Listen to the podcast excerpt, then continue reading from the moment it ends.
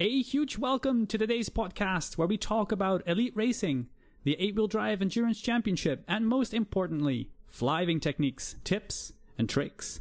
I'm Commander Black Maze, elite racer and organizer of the 8 wheel drive endurance championship. I saw a huge number of questions and discussion related to SRV flying in the Elite Racers Discord server, and I saw an amazing opportunity to get everyone together and chat in real time about the do's and do nots. Say hello, everybody. Hey there. Howdy. Hello. Hello. Hello. So today we are talking to the following 8-wheel drive endurance championship contenders in order of the current championship standings. In first place, we have Alec Turner with a huge presence in the elite community and organizer of the first Great Planetary Expedition, about which I'll have some questions. In third place, we have Osashes. Now, Osashes, you have to tell me, are you a new racer? Because I'm not too familiar. Early on, like in Elite's infancy and some little stuff. But I I put pretty much been gone in the game from a lo- for a long time. But And, you've uh, done you've done ship racing, or ship racing and never SRV racing. Awesome. Then in fourth place, we have Donald47, nicknamed 47. Now, I think you, 47, have raced before as well, but you are new to SRV racing, is that right? Yeah, yeah, that's exactly right. I took part in a couple of races a few years ago. Had been on a sort of hiatus from Elite for a while, and then saw this posted and came back for it. That's awesome. Now, you actually have a shared position, a shared fourth position in the championship with Fat Haggard.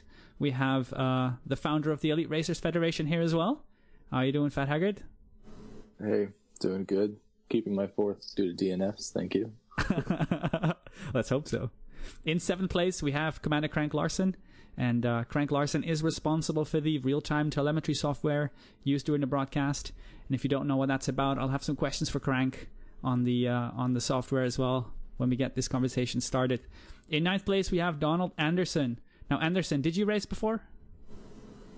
Um, no. Um, and the SRV race seemed to be a good kind of entry point because, um, you know, everything's stock. There's Yeah. no uh, grinding for engineer parts, so I thought this would be a good place to try and get involved, and it's been a lot of fun. That's awesome. I was talking to Fat Haggard about that actually the other day. How I can imagine with SRV racing, because everything is just the same for everybody. It's really easy to get into it, isn't it? So in te- I, yeah, sorry. yeah, yeah, no, it's that's quite all right. In tenth position, we have um, Terrasitic, but he didn't make it unfortunately. We'll have to see if he can uh, make it later on onto the stream. In twelfth place, we have I Kate think he's on the he's on the Upside Down podcast. Um, he's probably in the negative ten version of the podcast. Roger that. So we have Kate Balthazar in 12th place. Ever humoristic, but also I think a new Razor. Is that right, Kate? Sure am. Uh, my racing experience was like um, three hours in DC app before uh, Wow. we did our first SRV race. Well, And welcome. So then we have, with a coincidental same name, Sir Balthazar in 15th place. I'm basically the race's plucky sidekick at this point. I'm, I'm just in here for the fun. Well, we're glad to have you. Sir Balthazar, did you race before with Elite Racers or at all? No, I didn't race at all. Um, you know, I've seen stuff with uh, Buckyball Racing Club and whatnot, and watched a lot of YouTube videos. And how I found out about the Elite Racers was from that. And uh, after that, I just kind of seen what you were doing in uh, uh, Wasat and fell in love with it. So I just wanted to, uh, you know, try and jump in there and do the same thing you guys were doing. Good stuff, good stuff. So we have then as well, uh, last but uh, surely not last, Kaizen, host and founder of Elite Week. And uh, he's here to pitch in with some new racer questions, right? Absolutely. I am in absolute dead last place on the race in that I've never raced in any of these, but I'm just here to uh, cheer on all the great racers. Awesome stuff. So for this podcast, I've chosen the Odyssey concept art uh, bar area for the gathering today. Nothing better than talking racing over an ice cold beer, right? Yep. Hell yes. Before we move on to pick our guests' brains about everything Elite Racing, first, I want to thank Elite Week very quickly, and we have Kai uh, on as well, uh, for their kind words and coverage during the last few live streams, and also for generously hosting us today as we are live streaming this podcast directly from their channel. These collaborations are exactly what Elite is all about, and I'm super proud to be a part of both the Elite races as well as the greater community as a whole. So, you guys excited to get this uh, conversation started? Yes. Absolutely. Sure. So we're looking to fill maybe an hour, maybe more. All depends on how much topic we can uh, we can dive through. We're talking about some elite racing communities. Uh, I want to hear a little bit about the first planetary or Great Planetary Expedition from Alec Turner. Uh, we're obviously talking and covering the uh, eight wheel drive endurance championship, but mainly we're here to talk about SRV flying because there is a huge amount of discussion going on and people want to know how to get good. So we have Odyssey as well coming out, and maybe we can talk a little bit about that. I'm pretty sure it'll get weaved into the conversation as we move on. So let's get started. First, maybe it's a, a nice little thing just to talk a little bit about everyone's history with Elite. Like, how long have you been playing? Elite has been out for like six years now. Is that right? Like 2014? When, when, when did it come out? I think so. It was, yep, yep, 2014. December 2014. So I started, I think, probably in 2015, and I was completely new to space games in, in the sense. So uh, maybe Alec Turner, when did you when when did you start playing, and what was your favorite activity in the beginning? just before it launched actually so i jumped on around about november um, a mate of mine were going to wait it out until launch and then he he caved and suddenly said i've bought the beta and so i jumped in but it was yeah it was like november just before it launched i think and i've been playing ever since basically i played the old bbc 1984 elite as well so i'm, I'm pretty familiar with elite as a concept what was the other part of the question sorry I have no clue. yeah. yeah. So, More um, beer. yeah, more beer. Yeah, yeah. So I've been playing Did, for. did you play any of the in-between games, Alec?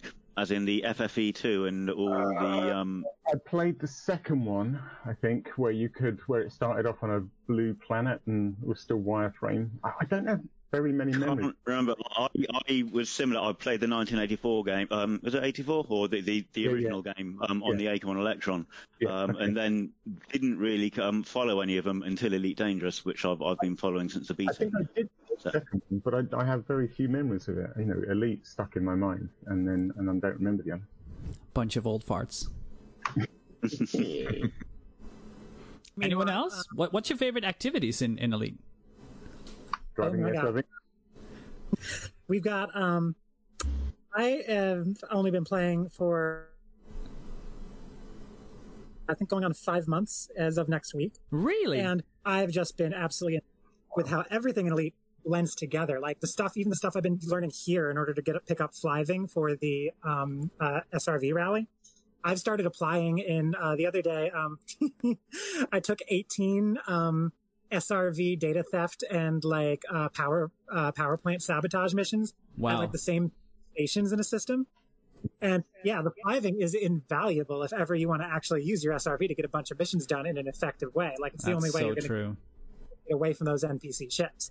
Yeah. Um, I did then turn them all in at a station that was owned by the faction that owned those um, installations I just knocked over and tanked my reputation so hard that they went hostile to me on the pad. So that's a, that's a, that's that incredible experience that I've put together at work. But yeah, just seeing everything in Elite that uh, comes together and can be used in all kinds of different ways in every other situation that you're like in in Elite is always really cool to see.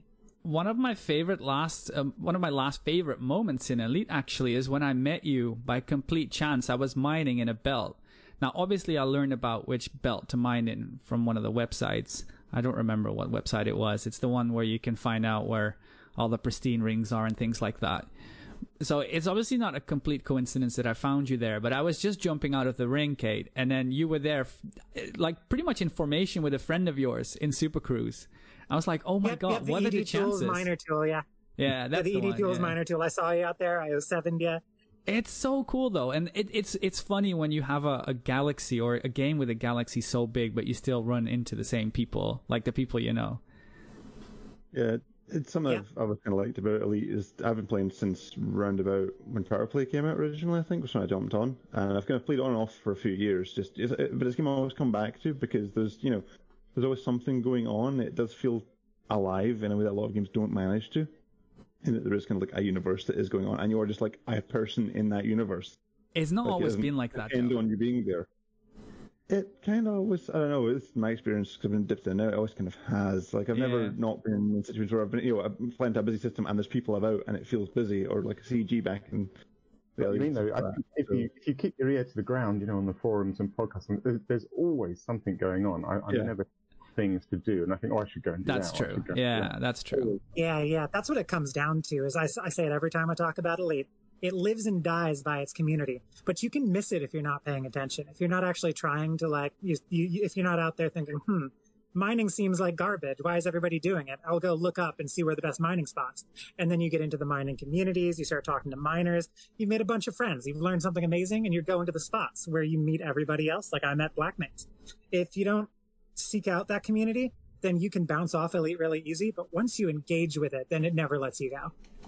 One thing that I hear a lot from people, I hear, "Oh, Elite is you know a mile wide and an inch deep," and I strongly disagree with that Yeah. statement because I feel that Elite is a mile wide and a mile deep in very specific places and an inch deep in others. And you have to know this is not World of Warcraft where you come into a new area and there's people with little exclamation par- points and question marks over their head and it just sort of holds your hand and guides you through the story. You have to be responsible to look for it yourself and to, to seek it out because if you do, you can find it. But if you don't, it'll just pass right by you. You'll miss it. Yeah, yeah. Well, that- yeah. I think um, one thing that is is um, FD gave us this massive universe, basically. You know, it's 400 billion stars system, Right.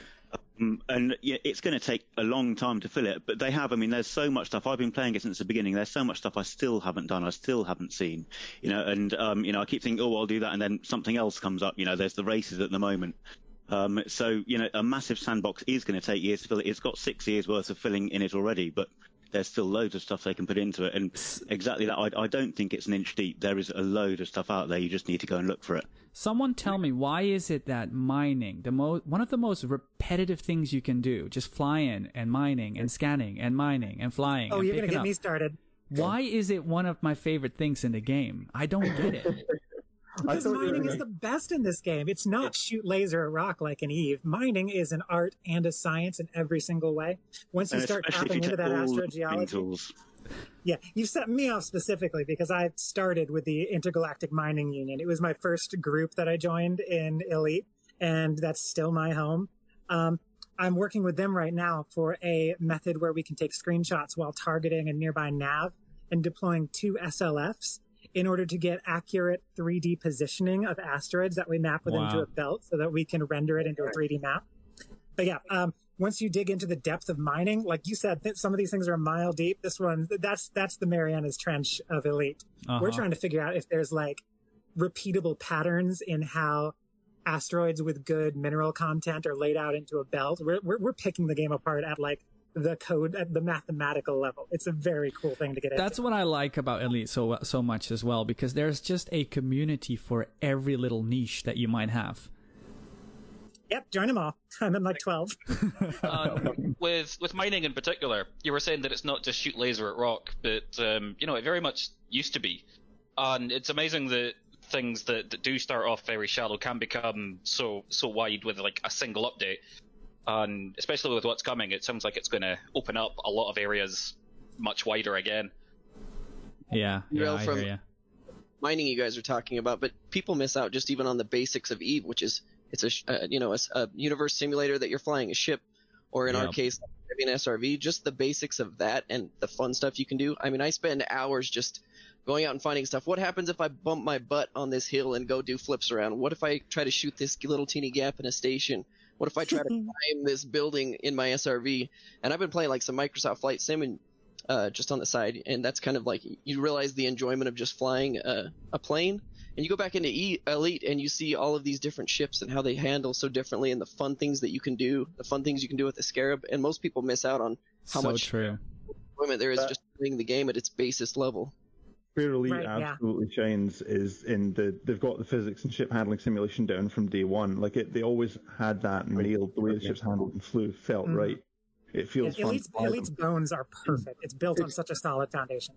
That was the reason I bounced off No Man's Sky. It wasn't like the it wasn't like the cartoon graphics or the survival mechanic Oh, or the any of that. ships are It was it was just the handling. There there was no handling, and I just thought like, within five minutes I was like, nah, not interested in that. It's definitely Yeah. one of the cool things about Elite that you can go off and not just do the game mechanics that they set out for you to do, but you can go and find your own way. And that kind of what leads me to the next thing.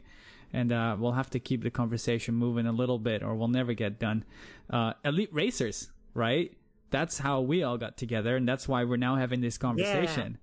So, I mean, we have Fat Haggard here. Uh, he is, uh, correct me if I'm wrong, one of two founders of Elite Racers. Um, and I was going to ask you, Fat Haggard, how did this start? How did you come up with Elite Racers, and and what happened exactly to create this or to spawn this Discord server or community with thousands of people? Yeah, so it happened really organically. Um, basically, it was my friend Coconut Head and I. We were doing trading, right, like everybody does. A trading loop from one station to the next, back and forth, hours on end. Best way to make money.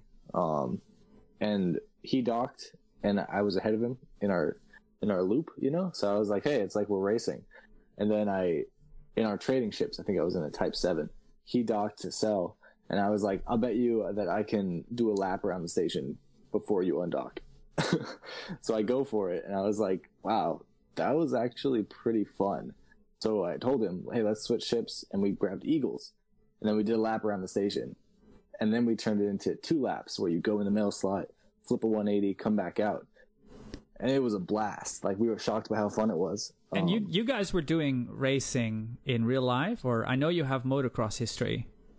Yeah, we. So I used to race uh, dirt bikes, motocross, um, when I was younger. Still ride those things. Um, so a lot of the format is based on based on motocross. A lot of the influences from real life racing. When when you guys started doing this like uh publicly right because at some point and you can you can explain to me how that happened how what what triggered you guys to go public but was there anything like that around at all Yeah. So there was actually buckyball racing. Um, buckyball really they, racing they were already there I you know it was pretty it started- simultaneous, but they started right away. When did you guys start? Because I Go think ahead, Elec- Alec. I was going to say, so Electric Z started Buckyball during the beta. Actually, I think it was when the bubble Ah. was literally like a lozenge-shaped bubble, so so really quite early. Uh, When did you guys actually start? So I would cite. So that's definitely before. For sure, buckyball was there first. I didn't pay attention to the beta. No, I, think- Um, I, I was, our ours officially I would like to say started on Abraham Lincoln's birthday, um, because there was a birthday gathering at Abraham Lincoln Station, and we Hmm. crashed it by racing around the station. Um, so that would be February twelfth, uh, whatever release was, 2015. So a Yeah. few months after release. that's awesome so we'll, It's we'll what the get great emancipator would have wanted. we'll get back to buckyball racing in a little bit as well because I had some questions about that. But mer- uh, first, more about Elite Racers. So uh, y- you guys went public. What happened? Like you had seasons. I mean, I was obviously there. I don't think from the start, but I joined relatively early on and started doing the uh, the heats racing. And this is obviously before engineers. This is just plain uh, A and D graded Eagles and uh, running around stations. So so what what was the start for you guys? And what what kind of races did you start to organize? So it was street racing at first. So we would go to a station, we'd bother people in our ships, and we'd direct chat message them saying, "Hey, you want to race?" And they'd say, "What? There's not racing in this game." Um, and then we'd do laps around the station with them Why that was direct before- message? because there was no local chat, and there was no. I don't think there was even a friends system back then. Oh my god, yeah. Or you couldn't. There was a friends maybe, but you couldn't uh, communicate with them unless they were in your solar system. Can you Yeah. remember God, the every- times everything I before hear about- Wings? Everything Yeah. I hear about the game from when it launched just makes it sound terrible. I, I'm a, I'm really glad I Right. There was later. no game. It- it- j- even Rough when start. you when you approached the ship, there was no co- there was no pilot in the cockpit. Oh yeah, that's right. There was no chat. There was no wings. It was difficult to find your friends. Physics simulator with like a networking engine bolted on. Jeez Louise. Yeah, there you go. Yeah. So what? Okay, so it started with you call it street racing, which I think is quite funny because it was obviously in space. yeah, three dimensional street racing, six DOF street racing. and and and then how did how did it progress? When did you uh, did subreddit come first? How how did that happen? Yeah, so I guess the subreddit was the first uh, community component of it. Um, we made a Galnet article on Valentine's Day, two days after the uh, Abraham Lincoln's party getting crashed, um, and that was pretty cool. I was like, hey, this is pretty legit. It's pretty official. And then I think what happened was Radlock, Commander Radlock, made this really cool logo. Um, that looked like one of the three. Like, you know, there's like trading and exploration and whatnot. He made this really cool looking logo, and I was like, wow, that practically looks like it's part of the game. Um, and then there was all these other subreddits. There was like elite traders, there was elite miners, that kind of thing. So I searched up if there was elite racers, and it, it wasn't a subreddit. So I grabbed that real quick um, and started there. I think That's it was awesome. like up to 200 people in, in a few months. And when did you start hosting them? Was that via via subreddit that you started having uh, races that you had to register for and stuff like that? Yeah, so all of that sign up was on on Reddit. I never used the forums. Um, No, me Didn't- neither. didn't navigate them early on and didn't continue to. Do we have other I folk here that enjoy Reddit? I post there every once in a while. Enjoy is probably the wrong word for Reddit, right? Yes. yeah, yes, exactly. Maybe one day or Fair once enough. upon a time. It's really funny because in Buckyball we're kind of the opposite, and we're very forum based, and I, I, Right. Yeah, I think we barely have a presence on Reddit. The, the, I think the- that that really contributed to that divide too, because there's like this whole like half the racers and elite racers don't know about buckyball, and half the buckyball guys don't. it's know about fascinating. It's like- yeah, I mean, Yeah, I'm, really I'm definitely disconnected from anything elite community, really. Uh, but I do think most of it is happening on the forum, if I'm not mistaken. uh, Because I, can't don't speak really to it. Really get on Yes, with uh, Reddit. I don't go to Reddit, so I don't know how active it is. It's pretty Yeah, active. Yeah, fair enough. It is like there is a two bubble thing going on because I've taken part in a, I did one buckyball race I think as well. So I was kind of I con- I've been conscious of both things existing and how they just don't seem to intersect at all. It's kind of Yeah. surreal. Those are the Yeah. two parallel communities, and with they do rub up, it's more like friction than anything else. So, Yeah. Haggard, tell me, I, I know it as Elite Racers, but then, I mean, and the Discord is called Elite Racers, Elite Dangerous Racing Club. But then there's also a document that says Elite Racing Federation. So what's what? Right. So the Elite Racing Federation was a was an attempt to in, inject uh, role play, some sort of in universe explanation for what it is, because it's hard to be official, so to speak, when your whole concept is street racing Hell yeah. and casual and all that. So the the story goes that um, it grew really fast, and then street racing became a problem, and the federation was like, "Well, actually, we have a lot of money riding on this for one reason or another that can't be disclosed." Um, so they allowed, really funded, a uh, a organization to form on Akanora Six, which is an Earth-like planet, for the purpose of not needing to have an actual location, since who knows when Earth-like planets will be released. Yep. Um, Akanora Six has a office and testing facility for racing technology and and hosting official series um, through the Elite Racing Federation. Awesome. So then, I remember at one point, I think this was during the time that we were doing heat racing. We had a community manager Ed Lewis. He was doing the uh, Galactic Noob thing, Yeah, and we, right. we we had an event with him, didn't we? Where he was coming yeah, to check us out as well. Intern. Galactic intern. Mm-hmm. That's it. Maybe you can tell us a little bit about that and how that went. Did he approach you? How did that happen? Um, yeah, I, I don't remember. It's called Educating Ed. Um, he was going around. There's, you know, there's also an Educating Ed Buckyball Racing Club uh, event as well. Yeah. Galactic Intern, the Hull Seals. I'm just looking on, on Google right now. He did a whole bunch of different things. Yeah, yeah, yeah. We did some. Fuel Oh yeah, rats. totally. It was a live stream, wasn't it? Every every month or something like that. Yeah. So this is a blast to look through. But Sorry. what what did we do? What did, yeah, no, that's cool, man. What did we do with Ed Lewis? Because I, I don't really remember. Maybe you do. I was it just a race? I, It was just a station racing event, so it was just a basic Orbis, um, and it was just a, including him in, in how it works. Uh, he's probably one of the best racers we've ever had from from Frontier. yeah. Um, we tried other things, and, and I think he he performed the best. I think he finished, which was high bar. yeah. Ed, Ed, Ed did well in our races as well. I mean, he, he, he you know, he, he committed himself to it. yeah. I think So very, yeah. very, very quickly summarize then, uh, Haggard. What was, what is the format of racing that we do with heats and things like that? How does it, what does it look like? So very quickly, huh? Well, it developed so slowly. Every single series had a different format, as we learned. Um, the way that that we do formal events now is two classes. One or ship racing events. There's so many uh, ship racing events, specifically station. I'll just start with there. Um, is an unlimited class and then a standard class. The standard class is Eagles, uh, Eagle Mark II with you can allow performance enhanced thrusters, but the one rule is no engineering and the universal rule of no weapons. Um, the unlimited class allows engineering and you can fly any small pad ship that you want. Um, we run three heats of each class and then a final, uh, including. Well, actually, I don't know if we do the final anymore.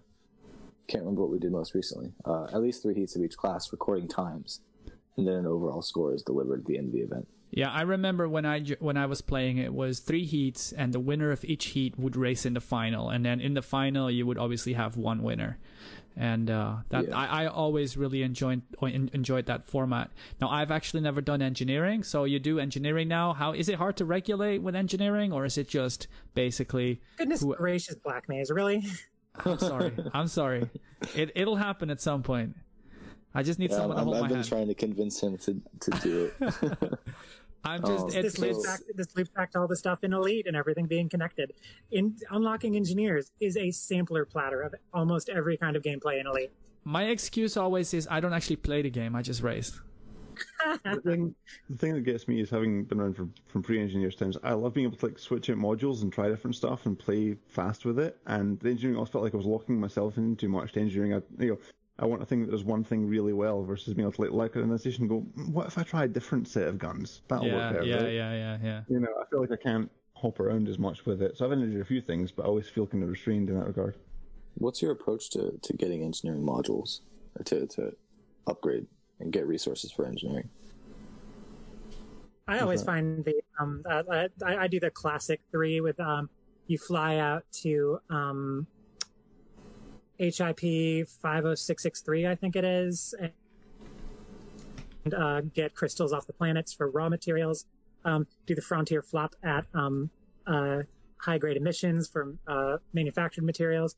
And I tend to mix it up on uh, data materials. Actually, did you know that if you like bring a, re- a recon limpet out to some of those mega ships and installations, they've got these hackable um, transmitters that are just full of all different grades of data materials. I've filled up a couple of days there.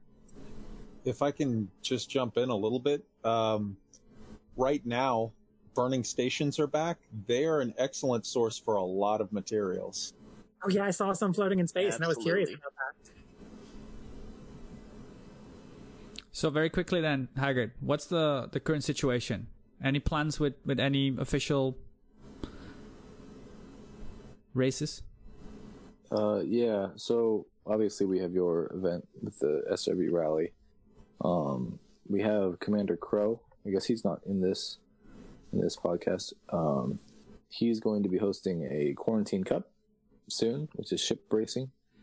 Um, I haven't looked into all the tracks he has hosting. I think he had about six of them that he plans on doing over the next few months. I just Uh, want to interject real quick and, and Yeah. mention how cool it is with the elite racers that like I mean I'm I'm not part of elite races as as an organizer or official person, right? Like I'm just someone who participates in elite racing and and I thought to myself, you know, I want to see more SRV racing, I'm going to organize something.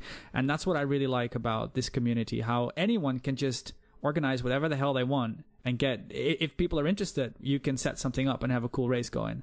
That's something that I really like about this. Yeah, that is that is what I like about Elite.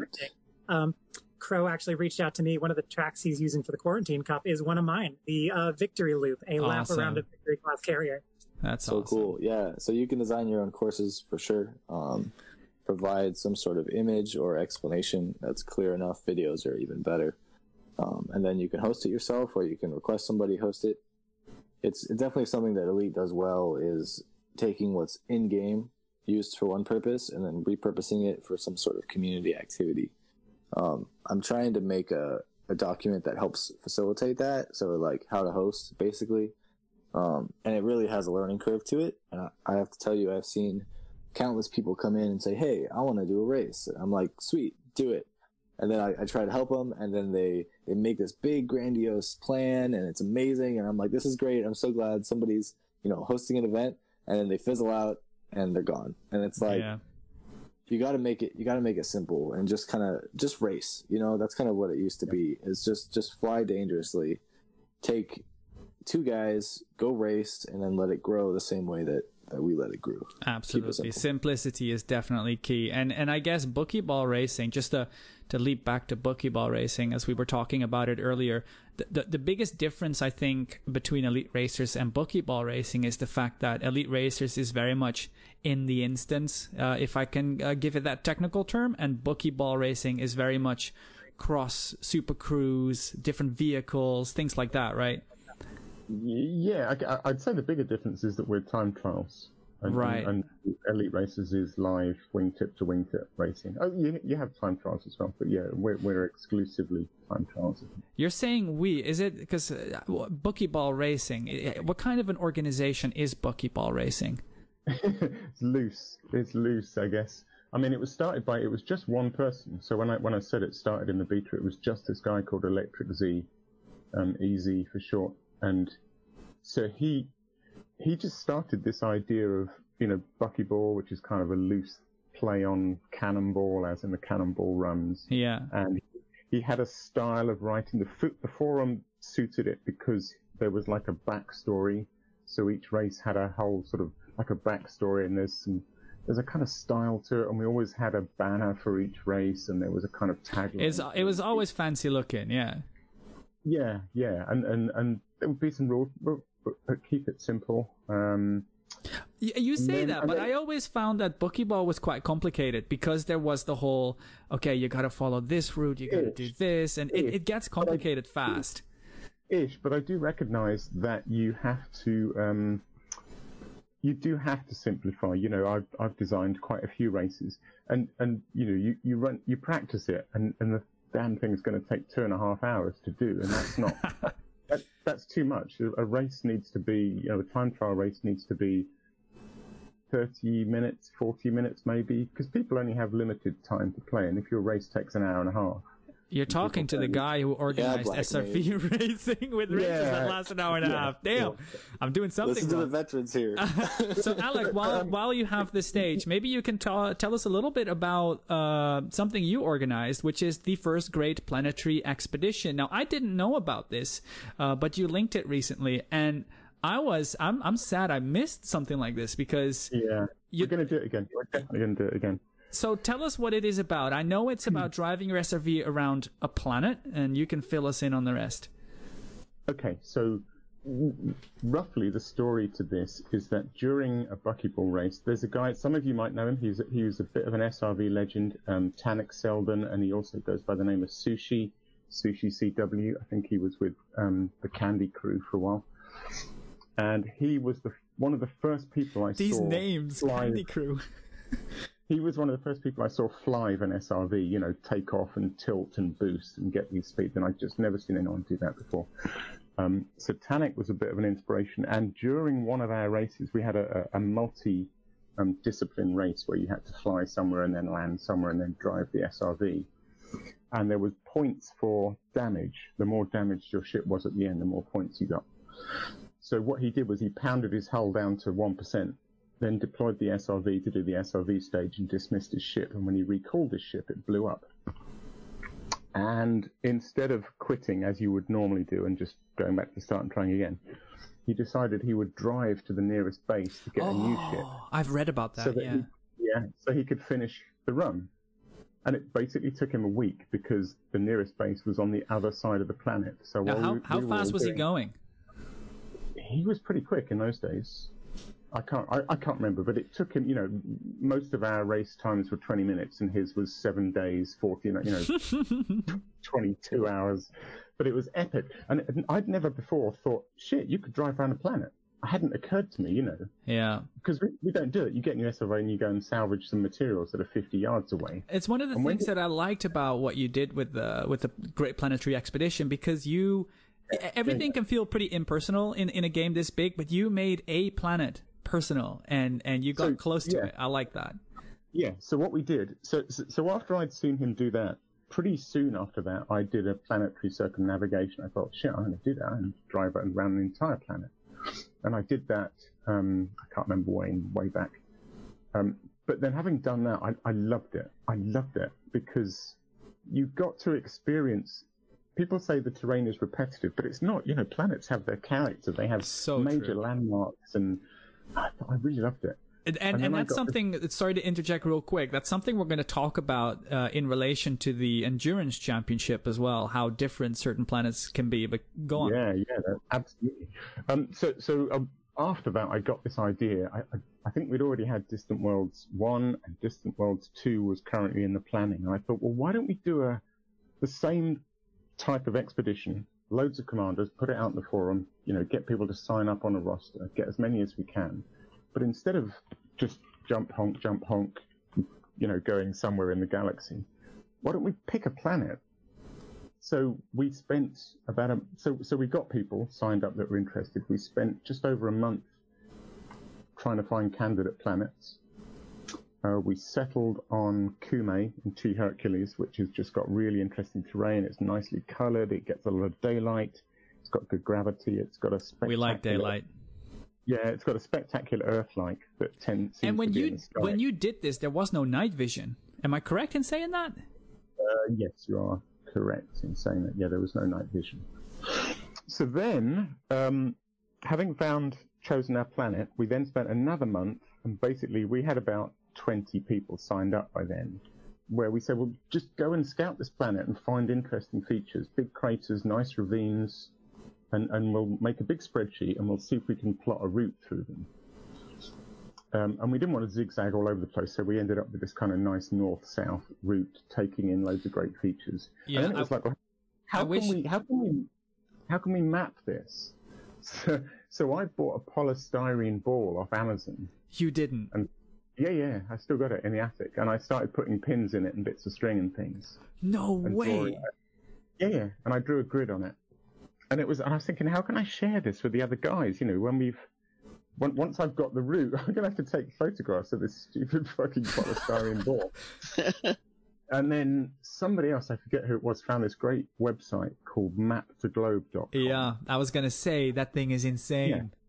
And it, it's a really neat idea, but you just upload a landscape picture um, and it wraps it around a globe. So I was like, like brilliant, I can just do my dots for the, you know, I can, I, basically I had dots for the, for the features, whether it was a tall mountain or a canyon, and then lines for the route. So we'll go from feature A to feature B. So I just had dots and lines, and I did those on a, on a landscape image and then wrapped it around the globe. And then one of the other guys, uh, I think it might have been Florinus, I can't remember. I wish I could remember. Just out of the blue, I, I think he did aerial photography and stitched it all together Right. and gave us a, gave us this texture map of the whole planet. It was Holy. insane. I, I, I'm still curious on a technical level how that was done because taking screenshots of that and them being curved and then having to be applied to a globe like that, I can imagine that's quite a complicated task. It's stunning. I never, I never quite worked out how he did it. I must, but, um, but yeah, if people want to go after, if you go to buckyballracing.org.uk slash kumay, K-U-M-A-Y dot HTML, um, our little interactive globe is still yeah, there. yeah, we'll need to share that somehow because that honestly, when you showed me that Yeah. link, I was I was stunned. So this was uh, you started organizing this in March 2019. At least that's when the forest post, uh, the forum post, was That's when we from. set off. That's Yeah. When we set off. So we set Right. on the 25th of March, but we've been all- we've been planning it for two months before then. Right, One month right. to find a planet and another month And you'd like to do this again, but you mentioned I, I I I saw I read you discussing this in Discord. You're considering waiting for Odyssey. Is that right? I think so. Yeah, I mean, I would have done one sooner. I, I, I meant to do one like a year later, but we were saying earlier about how there's always something to do. I was just always too busy, and I never quite Yeah. had time to. Well, we'll hold you to it now. I want to do it. It was, you know, it, it is the probably the best thing I've There's ever these done. videos around of um like uh people walking around from one side of the map in GTA 5 and uh, Red Dead Redemption. You're gonna do the one on a planet, just walking. Yeah, maybe people have me down for that. I we we just have to wait how long the travel takes. But I definitely want to do this again. I want to get. I want it to be bigger. I'd love to get like a. You, it's hard to describe how epic that was. That first night, we had maybe 30 people. There were, there Yeah. were more signed up, but we had 30 people in SRVs, you know, like the start of our race. But imagine the start of Absolutely. our race, Yeah, and you all set off. But your goal is to go all the way around this fucking planet, and that's you've got pretty a dope. month, You've got a month of highlights ahead of you, and yeah, it was beautiful. It was just beautiful. Awesome. It's going to Well, be even more amazing with the big graphical overhaul with um, Odyssey. Exactly. I cannot wait. Exactly. Yeah. I've now, you know, the, the deal is I've now left it so long. I think I might as well wait until we get Odyssey and then do it. I mean, I'm I'm skipping I'm skipping ahead here because what we're going to talk about uh, Commander Crank Larson's real time telemetry in a little bit, but I hope we get some official support for some planetary bookmarks, please. Oh my god, Please. please, yes. Amen. We've So- been asking for that since the beginning. It's got to come soon. Alec, thank you for, for sharing that. And I just want to very quickly backtrack because I forgot to ask uh, Fat Haggard about Elite Racers. If people want to join Elite Racers, where do they go? Do they go to subreddit? Do they go to Discord? What is the best way for people to get racing with the community? So it certainly used to be the subreddit. Um, I think we've heavily migrated to Discord. That's kind of where everything is now. Yeah. Subreddit decreased in activity recently anyway. That's where our highest count is, but like as far as engagement, it's certainly here. Uh, so I would come to the Discord.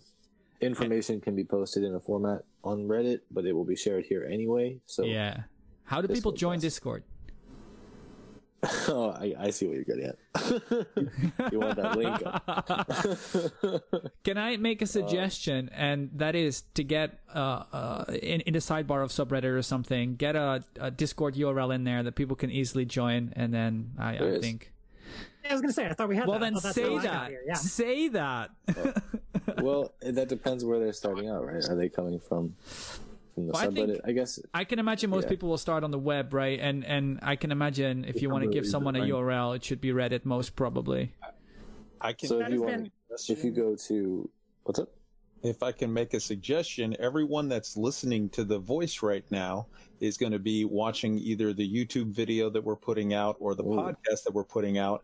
I can put the link to your Discord right in that. So where you're listening to this, you you click on that, you go right to the Elite uh, Racers Discord and right to that thing that uh, that uh, Alec Turner was talking about, and anything else that you want to link, just get them all together, and we'll put them right in the show notes for people. So there you go. Everyone currently listening, listen to the professional.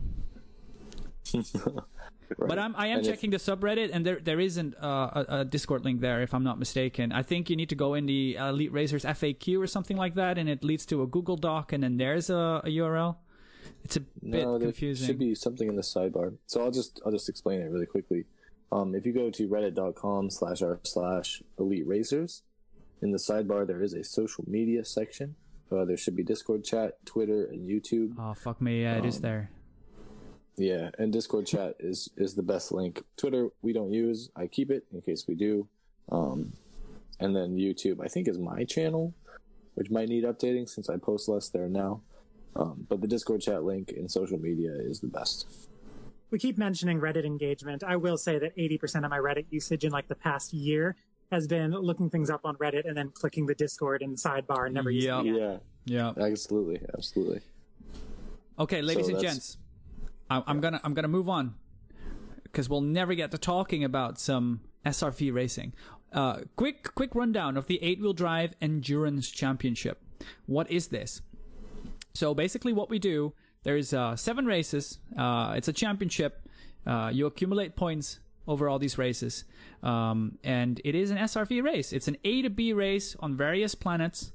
Um, they are in various lengths. Some are very really short. Some are quite long.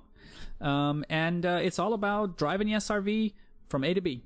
And whoever does it the fastest, and this is real time, so it's not time trial. We all set off on a, signal of three, two, one, go, and uh, we start racing from one settlement to another, and uh, that's pretty much how it works and I organized this because I liked it, and I was hoping other people would like it. And uh, yeah, luckily there were other people who enjoyed it as well. I've always had an, a fascination for the SRV. For some reason, Elite Dangerous is obviously a spaceship game, but whenever I uh, step into the Scarab, I always spend more time there than I probably should, and I end up thinking to myself like, why don't I ever want to stop driving around? I'm having so much fun with this damn thing.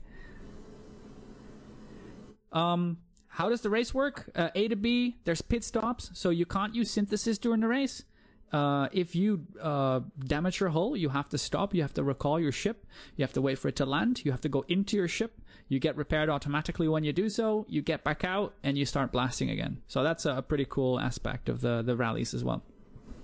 And uh, I mentioned the championship standings when I did the introductions. There are some cool links as well, and results are always posted on the subreddit as well as in the Discord. So come check us out. And uh, like Kaizen mentioned earlier, we'll get you some links so you can see what it is all about. Um, so, what are your thoughts, everybody, about this championship? Are you enjoying it? And what do you j- enjoy about it? Absolutely. I'm having a great time out here. It's been a lot of fun. But I have to say, one of the greatest, one of my greatest joys about the entire experience has been your incredible production values for everything you've made for this entire Mhm. Operation Black Maze. Absolutely. Oh, Yeah. thank you so much. I don't do well with compliments. No, It's like- but it's been. Go ahead. I, th- I think I think you know Kai's been saying this on Elite Week, but but but that just takes it to another level. I mean, you've kind of turned it into an e-sport with with the commentary and the live leaderboard and stuff. It's it's. I- I don't know if people are spectating it, but you, I think you could now. It's really good. I just like to get people hyped and excited, and it's it's like I'm I'm translating my own excitement for it into video, I guess in a way, and I'm just really grateful that people are enjoying the championship, the races, and and then sure what I'm putting on video as well. So I'm I'm I'm appreciating that. What, real, what really got me into it was seeing the video of the Wasat rally, uh, where Shea Blackwood hit the rock just at the finish. Oh man, that was Yes, built that's the best moment. Oh my god, yes. It was like watching an F1 race, and it was just absolutely mind-boggling. It was Um, so yeah, man. It was like he was gonna make it. He was going to finish. He has been winning the first race and whatever. I don't remember if that was the second race or the, the third race. Maybe I think the third probably. No second No, drop point. second. It was the second one. Yeah. Okay. So he, uh, for me, then early on established. Um, what do you call it? Like he he was okay. This is the fast guy, right? He's he's gonna if if he keeps up this momentum, he's gonna win. And then he blows up on the finish line. It's just that was insane.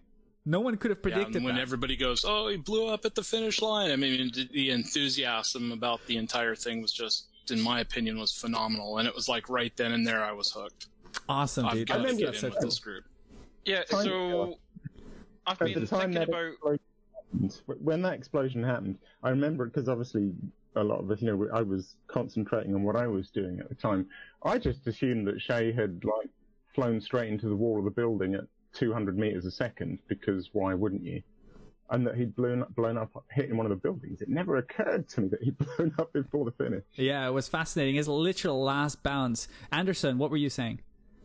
Yeah, sorry, I was saying that I've been thinking about what makes this so exciting, and you know, as a kind of form of motorsport, it's it's great because um, first of all, it's stock racing, so you know, it's not like someone's got some highly tuned F1 car that's just winning because of that. It's um, the tracks are open, so there's not like um, precious few opportunities to overtake. You know, folk can just go hell for leather, and it's not like fighting for position. But I think what really makes it exciting, and this might be a bit controversial, is the DNFs. Without the risk of explosion, this wouldn't be So true. nearly as So exciting. true. Definitely. So Couldn't agree the- more. It's it gives it that it gives it that 1920s automotive racing where you get like four cars out of 20 Yeah, I finishing know. in a given race. So um, Yeah. the And I interesting thing about this in in the very first race, um, someone remind me of the name. I don't remember the first one. Was it? Uh, Oh my gosh, that was Pandora 4. Pandora 4.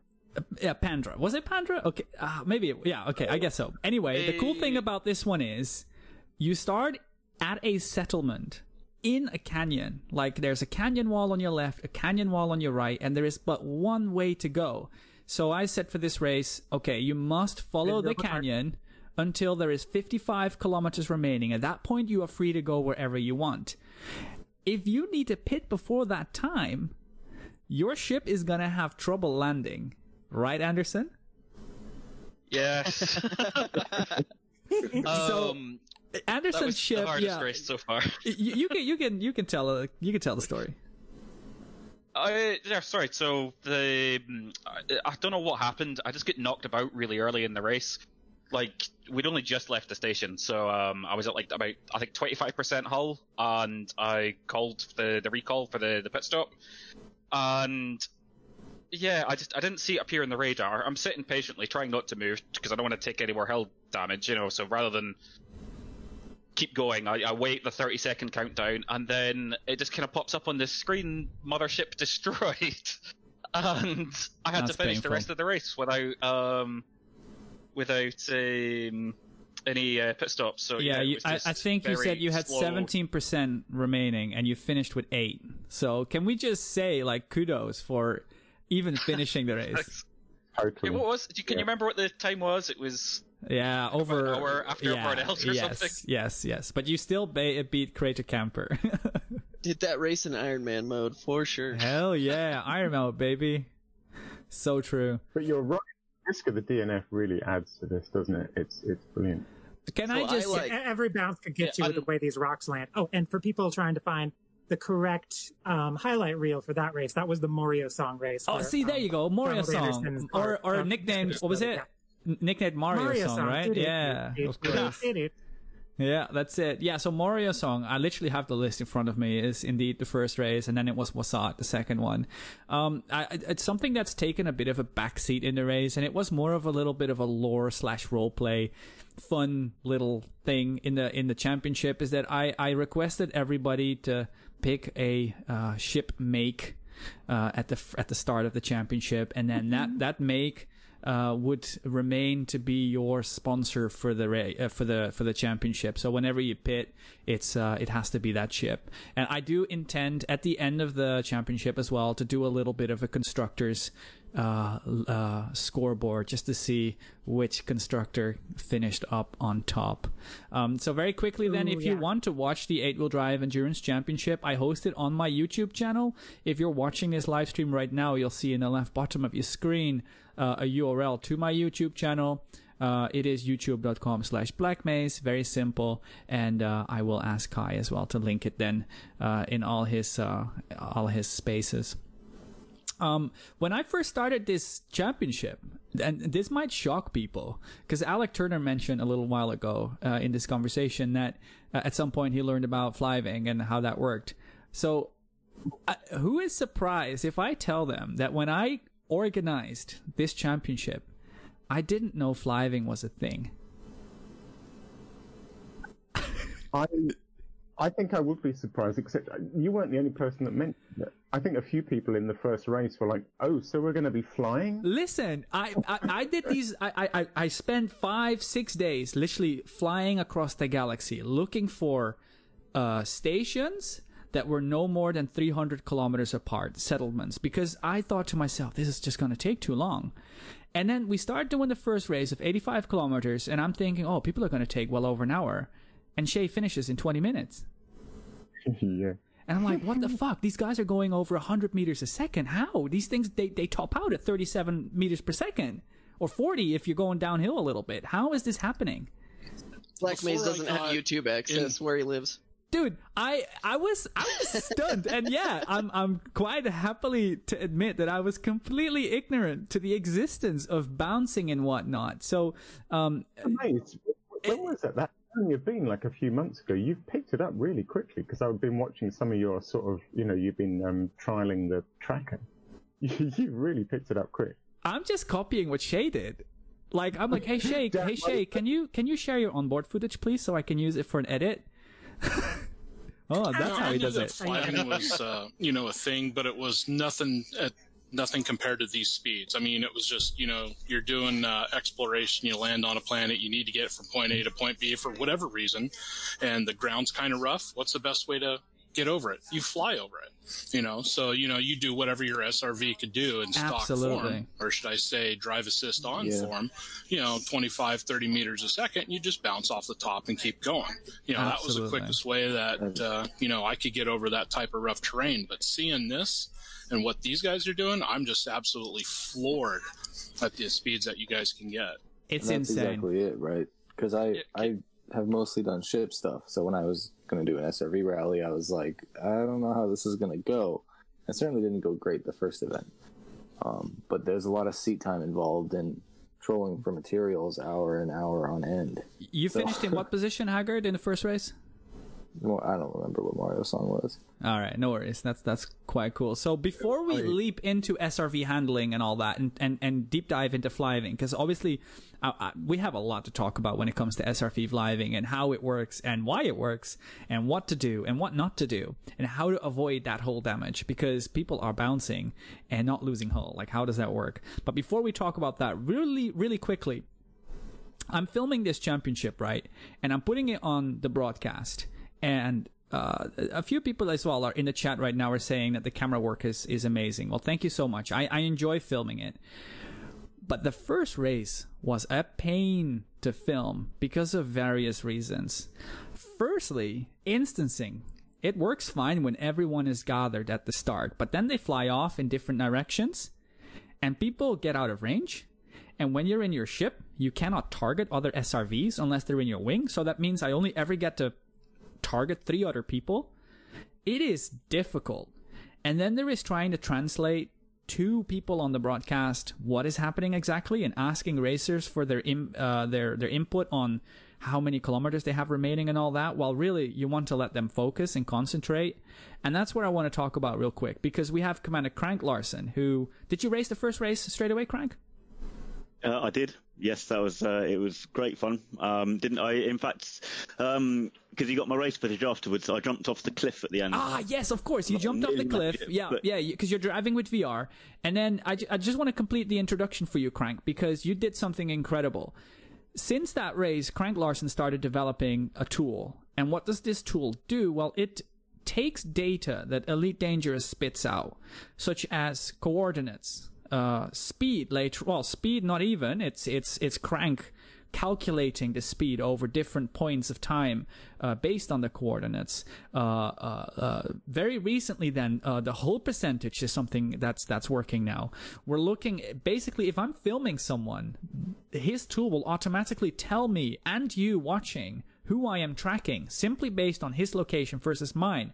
It is incredible how much this does. We get a real-time leaderboard updating from position 1 to position position whatever with who is doing in what in what order and who is running in first place who is running in second place how many kilometers do they have remaining what speed are they going at how much hull do they have remaining it is absolutely insane and i, I think it's very important to, to, to, to mention how this whole broadcasting thing apart from everyone having a lot of fun racing would not be as cool if it wasn't for his real-time telemetry so huge compliments and, and my appreciation for all the work he puts in it even though he fails to put out updates without errors like all the time.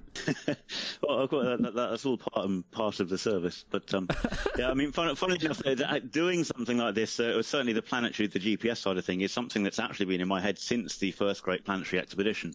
Um, No 'cause that's way! something I joined Alicon. Yeah, I mean, it's uh, but it's something I just never got round to then, and it, it's just that I, I don't know why the, the first race of this series suddenly motivated me to, to do it but it you know it did. So i did and and there we are really. But yes it's something that's been kicking around ever since i first saw probably on the forums that there was an api document that you know they'd started it so that they were spitting out some data so that third parties could do it. You know i looked at it saw what you could do oh you know there's some stuff we could get from that um, so yeah, j- just finally when I, I did get round to it, um, it's uh, it's amazing what you can get out of it, and, and the fact that you can put it together and produce the streams that you do, um, just made it worthwhile as well. So Even though I Yeah. refuse to use HTML, right? Well, hey, you know, you, you- you've got to work with what people want to work with. Damn straight. All right, so let's talk more SRV handling. And first, I saw a couple of questions in the in the live stream chat uh, that I want to address. We have uh, Ed Games 64 who asks if he can use a PC racing wheel, and I think Alec answered his question in part in the chat already. But you can absolutely use anything, and maybe you guys want to uh, quickly chime in with what inputs you actually use. Me myself, I use an Xbox controller, um, not for flying ships, but I use it for uh, driving the SRV and flying the SRV, and I think it works incredibly intuitive. Uh, I use HeadLook for looking up and stuff, everything with the Xbox controller, and and it's it's great. What do you guys use? I've got a HOTAS and I use the twist for steering, and I've got a head tracker for for head look. I can So I imagine. use the Xbox controller uh, only because the HOTAS twist is very sensitive. I've had problems with that in the past. I was gonna ask because I, I can. There's one thing, right? And again, I'm I'm I'm I'm, I'm kind of steering to the SRV handling thing here as well. Bouncing is great, but you want to avoid steering wheel input when you're bouncing. And I can imagine when you're using twist and you have a bit of dead zone set up, that will. It's easy to avoid unintentional steering. Is that we right? had this discussion. Um, I saw this pop up earlier. What are you using Twist? Because I've got Twist on my. I use an X56, um, but I'm sure that the Twist doesn't do anything because it, it's just the um, the rolling that does it in the SRV, isn't it? Or am I mistaken on that? I'm sure we had this discussion. the Once other you're day. airborne, yeah, the twist is nothing, but yeah, you- it'll it'll fucking- affect you yeah. every time you hit on the ground. bounces, on the bounces. As soon as you hit the ground, I feel like if you're if you're steering giving steering input, it, it knocks you off course. You want to avoid Yeah, it. I've noticed the Uh, same. I'm not sure that we've Yeah, made Twist doesn't do anything to the steering. clear. Does- Does your Twist turn the wheels? Yep. Ah, so Yes, uh. I, I guess I mine isn't set to do that then. In that case, I, I I got have that a on roll. rotary knob on my throttle that I use for steerage. And Are it's you- got a center detent, so I can center that every Yeah. time. As soon as I'm airborne, I just put it at the detent, and I'm good for the bounce. Using So it, this using that, using that, you- that, that bold. I like that. Yeah, I mean the twist is spring loaded, so it's got a center point that's so there's there's no danger of being you know on a lock when you when you hit a bounce. So I'm a This weirdo, and I use I use dual sticks. So I use my left stick actually for steering, and I use my right stick for roll and pitch and all that stuff. That's awesome though. Like and, and you use that for in your ship, of course. And and Yes, dual yes. setup. You use two T six thousands, sixteen thousands. No, I have a VKB on the right, and I want to get on that, but I do have a T16K on the Is left. Is it ambidextrous, for that now, one? anyways. Yes, yes. Oh, that's so cool. Awesome. Yeah, I, I like the idea of dual dual setup. Uh, mostly for ship, but I can imagine it would work for an SRV just as much, really. A lot of Um, people don't know you can use your throttle too in addition to two sticks. So I actually have a T16K oil, it's whatever it is, TWCS throttle that I use just for like super cruise and stuff where I actually want a throttle input and you, in you addition input- to the dual sticks. So you have your left hand on the stick, right hand on the stick, and then your leg on the throttle, exactly. right? You, like a like a, like a pedal, I guess. I have my throttle like right to the left of my left stick. so No, I can fair enough. My hand Yeah, back and fair enough. real easy. Arson Cross, real quickly. Yeah, go ahead, Kate. I have picked up a pair of incredibly cheap $11 foot pedals that I've bound to Cargo Scoop and um, FA off in space. And That's like the, ground. most useless stuff to bind it to. You have no. You haven't done enough space racing, have you? Somebody else tell them about how important that cargo scoop turn is. Um, cargo scoop clamps your top speed, so you can hit the boost, then drop your scoop, and you get all the maneuverability of a boost, but with none of the extra speed, so you don't overshoot your target. Isn't that the But, um, same with like dropping your landing gear as well? This is Yeah, but landing same. gear doesn't have an option to set it so that your gear is only out while you have the button held, and you can do that with the cargo scoop. Um, but yeah, on the ground, I do it for cargo scoop just because I'm used to it, and um, uh, the handbrake. So I've got the handbrake on a foot pedal, which is fun. That cargo scoop is a real fancy trick. When that was Yeah, discovered, it was that's like true. Game That is changer. true. Yeah. it changed so much for me. Yeah, like anytime I'm doing combat in a small vessel, then you you can't live without it just because those high speeds will carry you way in front of somebody else's guns where you're easy to shoot at for like 20 seconds. Uh, you'll overshoot every boost that you hit without it. That's so true. I'll give you that, Kate. Noted. so Arson Cross was mentioning in the chat as well. He said, I had no idea fliving existed when I saw this championship either. It actually resulted in my choosing not to participate. He also says, following up, uh, uh, if I would had, if I uh, would, if I ha- he would join, excuse me, if he had a chance to win, but a lack of time uh, practicing uh, to maintain his speeds, he thinks he's not going to be good enough to win. But it's not just about the winning though. Like honestly, come and join us just to have a good time because I, mo like half of the people don't finish the race and and because because they're no good at it or whatever. You know, just come and join us and have fun. Honestly. First of all, it's the finishing, and second of all, it's just the. I remember, you know, before the fi- before the first race, I'd never really done fliving before either. Um, and I had a practice run. I think it was with it was either Alec or Shay. One of them was at the start line. I'm like, yeah, let's just do a quick sort of run at race pace. I'm like, okay, cool. I just watched them disappear into the distance, and I'm like, I have to learn how to do that. Yeah. That's that's embarrassing how far away they are from me now. Yeah. I do, I do get it though. I do get that some people want the SRV and want SRV racing to be about being on the ground. and That's what steering. I. That's what I originally intended. Because Arson Cross uh, f- uh, follows up as well, saying that Fliving made what he expected to be an hour uh, race or so into a twenty to thirty minute race, and he likes endurance races such as the Hutton Cup race. What's the Hutton Cup race? The one that was six hundred kilometers. And I agree as well, like you were saying as well, Alec. I I really Well, you- enjoy the idea of racing on the ground, and I am looking into how we can do something like that. For sure, high G, absolutely. But there needs to be more done into making this truly endurance. Um, and I have all sorts of plans for SRV racers uh, races, so I can only say stay tuned. And and I, I don't know, I have loads of things rattling in that brain of mine to find out. You say truly endurance, but given the number of DNFs we're seeing already, it's it's you know it must count, Fair right? enough. Yes. Yes. We do not have an endurance attitude. Let me attitude. comment on that real quick. Um, the I do have an event type that I've used in the past with success uh, called SRV Cross, which is much tighter turning uh, based on Supercross for anyone who's familiar. Um, it's SRVs on planets that are at least 0.8 G, maximum 1.2 or so, uh, and you stay on the ground the whole time except for minor jumps. Your thrust only allows you to kind of hop, uh, and that's a lot about uh, wheel skill, wheel on the ground, steering skill. You know what's different. funny though about that Haggard? Because I, I I hear you. You've told me this before, and I was like, no, man, I'll find a faster way.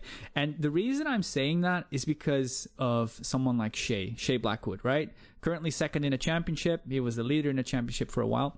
I gave him these challenges, like these parkour challenges around uh, various settlements, and I, I I do a route thinking, you know, this is the fastest way. No way you can go any faster. And then I watch him and him do it, and you can find him literally optimizing every meter of the track, trying to get himself pitched forward and boosting at the same time to build up extra momentum. It is insane. And I swear, even on those rally crosses, I betcha people can find places to fly. Yeah, well, the problem is that it's not so much about the places; it's about the gravity. And if you're on a high G planet, you just can't fly. Arson says he likes it. significant drop off. It occurs to me as well that you could just be limited to putting one pip in engines or something. That'd do it. It's You know. I thought about that. I thought about some like saying, okay, guys, I'm gonna limit boosting. The problem with that is as well, if you turn down the capacitor, it, it lowers the maximum speed as well, so it, it just doesn't work. You end up hmm. going 20. Huh. Okay.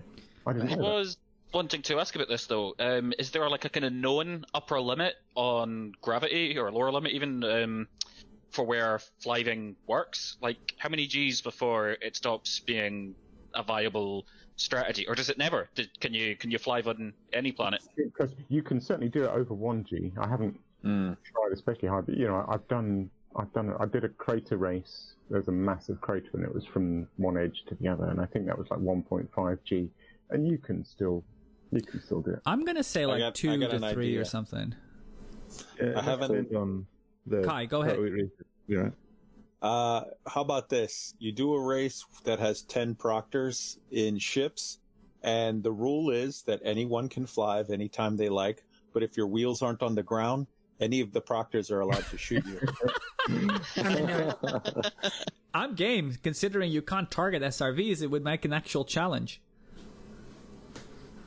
Haggard Yeah, that would be actually cool reminded me about this when he w- w- mentioned Supercross, and this, we were kind of talking about like the reason to go race, even if you're not necessarily competitive. But uh, I like Haggard. I have a motocross background. I actually still race even in my old age, and I can tell you when you're on the line in one of these races with you know like 15, 20 guys around you. Mm. You get that same the sweaty palms and the nerves. I mean, just the excitement level of participating in this is absolutely incredible. Racing is universal. It's the exact same feeling I got when I used to race. As you're sitting on the line, Hell yeah. um, es- especially with the way Black Maze sets it up, and everyone's at a starting gate.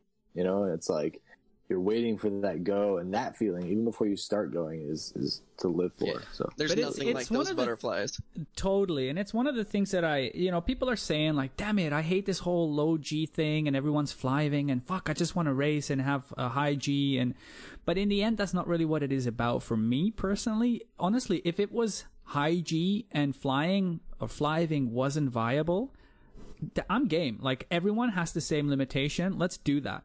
But as soon as we're on a low G and everyone has to then uh, follow the rules of okay, low G, how do you behave on low G? And everyone is trying to optimize that. That is just as much fun to me because it. I don't care if it's low G or high G. Both is fun. It's difficult. It's easy to do, but difficult to be good at it. Let me, let me tell you opposite of our why. Intrepid commenters' desires. Um, I was talking to Black Maze a little bit a while back about us maybe eventually doing a um, SRV rally where synthesis is allowed and the starting um, line is on one planetoid and the finish line is on a very near orbiting one. Haggard, what were you saying? I think you were trying to say something. Um, yeah, just to the point of restricting flying versus driving. Um, it takes you, it, regardless of the gravity, well, not entirely, but let's say the gravity is the same. You're doing an SRV cross course that is 0.2 G. It takes you about, I don't know, several hundred meters, I think, to lift, rotate, iris some thrust, and rotate back down. Um, an SRV cross course is like 70 meters per straight so it's it's a lot different. You don't have time to fly. You can kind of thrust up and then maybe get one in, um, but you actually don't want to be going that fast for the next corner. So uh, uh, it, it's balanced in that way. That's what we think, but I can only imagine that people are going to be figuring out how to like bank with their wheels off of buildings or something. Certainly, that would be rad. Yeah, I man, hope so. absolutely. Yeah, yeah, yeah. I mean, we have already proved if you get up past 90 degrees, you can get boosted back into a building and drive vertically. With enough So- momentum behind you. So, exactly, exactly. Very mm-hmm. quickly then, flying, right? Like we all kind of know the the basics of flying, but let me let me summarize it for anyone watching that's thinking like, okay, I understand you can float with your SRV and you have a booster to hold off on landing, but there's more to it, right? So if you just first of all, and this is very important, especially for Kate, drive assist has to be off. Right, Kate? Yes. I've never heard of this in my life. I, I, I- don't know what you're talking about. So drive I've assist- drive assist. drive assist is basically a uh, cruise control you can it's like you set your tr- throttle and it'll try and maintain that speed and it, it, it works against you in, in a lot of ways so drive assist has to be off and then it just turns into a normal racing game with throttle and braking mainly so the idea is you throttle all the way up until about 37 meters a second which is kind of where you start topping out and then it's trying to build up air, air airborne momentum. So the way you do that is you, you find a little bit of a hill that gives you some upwards momentum without having to use your boost. It's just like a ramp. And as soon as you get airborne, if you will just keep yourself pitch level and boost, that's just your boost pushing you straight up. And that's not what you're looking for. You want a little bit of upwards momentum. So you use your boost for that. But if you pitch forward, the boost is now going to be propelling you forward. So you will be able to build up more speed than you would if you were just driving. At some point, though, your capacitor is going to run low, so you need to land.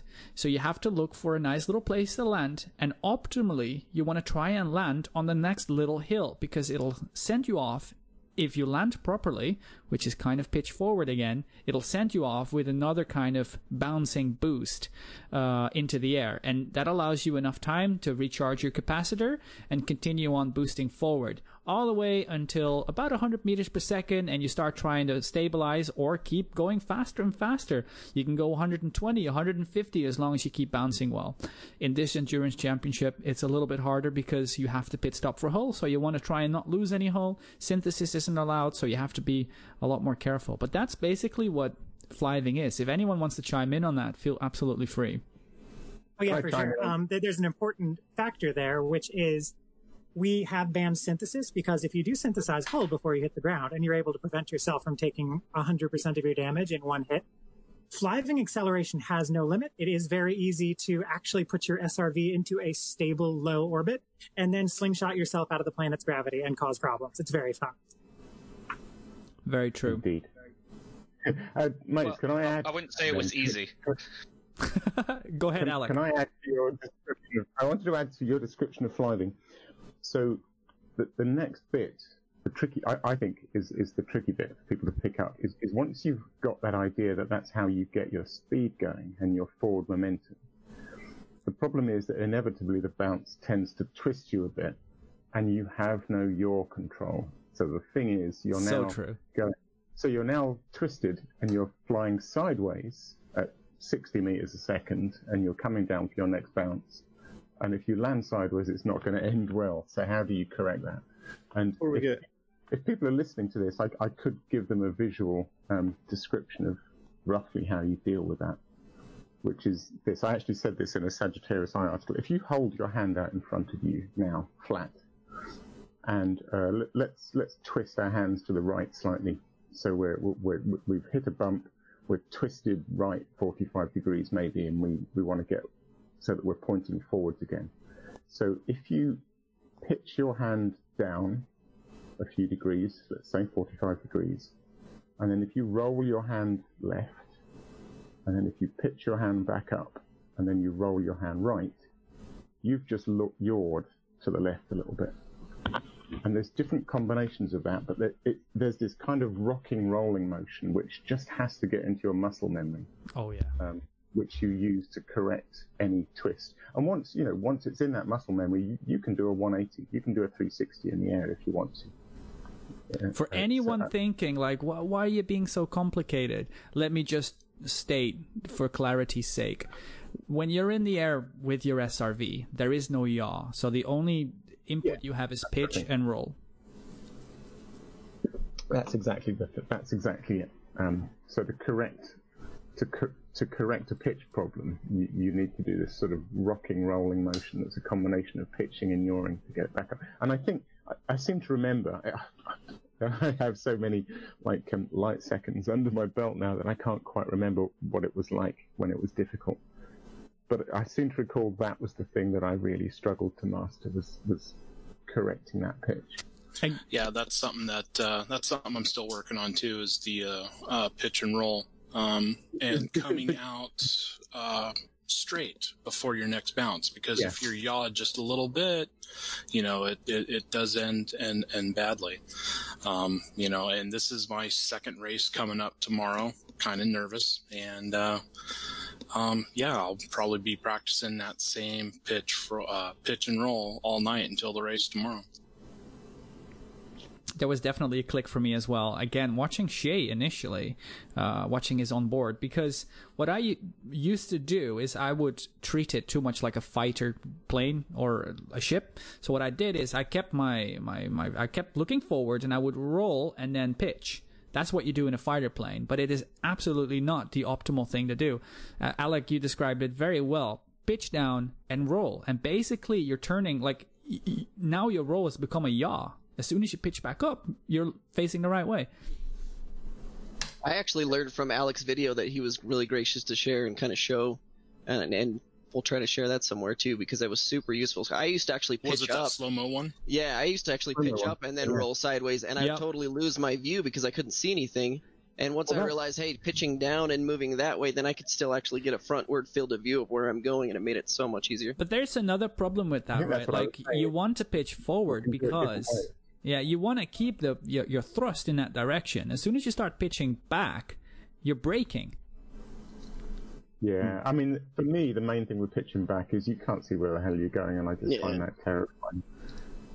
Uh, one thing that did help me though that um, Donald Forty Seven told me was that he was trying to do this without um, head look, and he was saying that just using the, the instrumentation, you know, the, the little compass that shows you No, where nav your destination is, is really helpful for for correcting your your yaw. If you bounce horribly, the nav ball still points to your destination, so you can correct for that, which is useful. Right, right. The little It's- globe.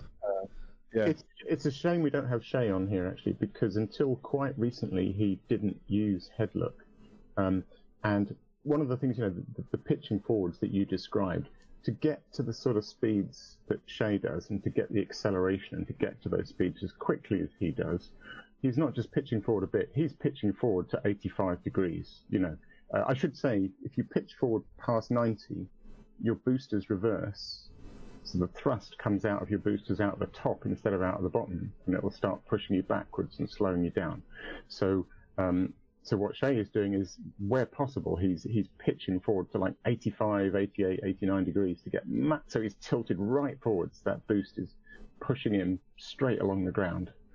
Um, lost my thread now. What was I going to say? Yeah, and he used to until recently he was doing that without headlook. So he'd spend, you know, if if, if he's doing something like the Pamesh Ridge Challenge or, or one of these standing time trial challenges that I've got, where people send video evidence, he's looking at the ground most of the time. It's I don't know whether impossible, man. How do you maintain a vector?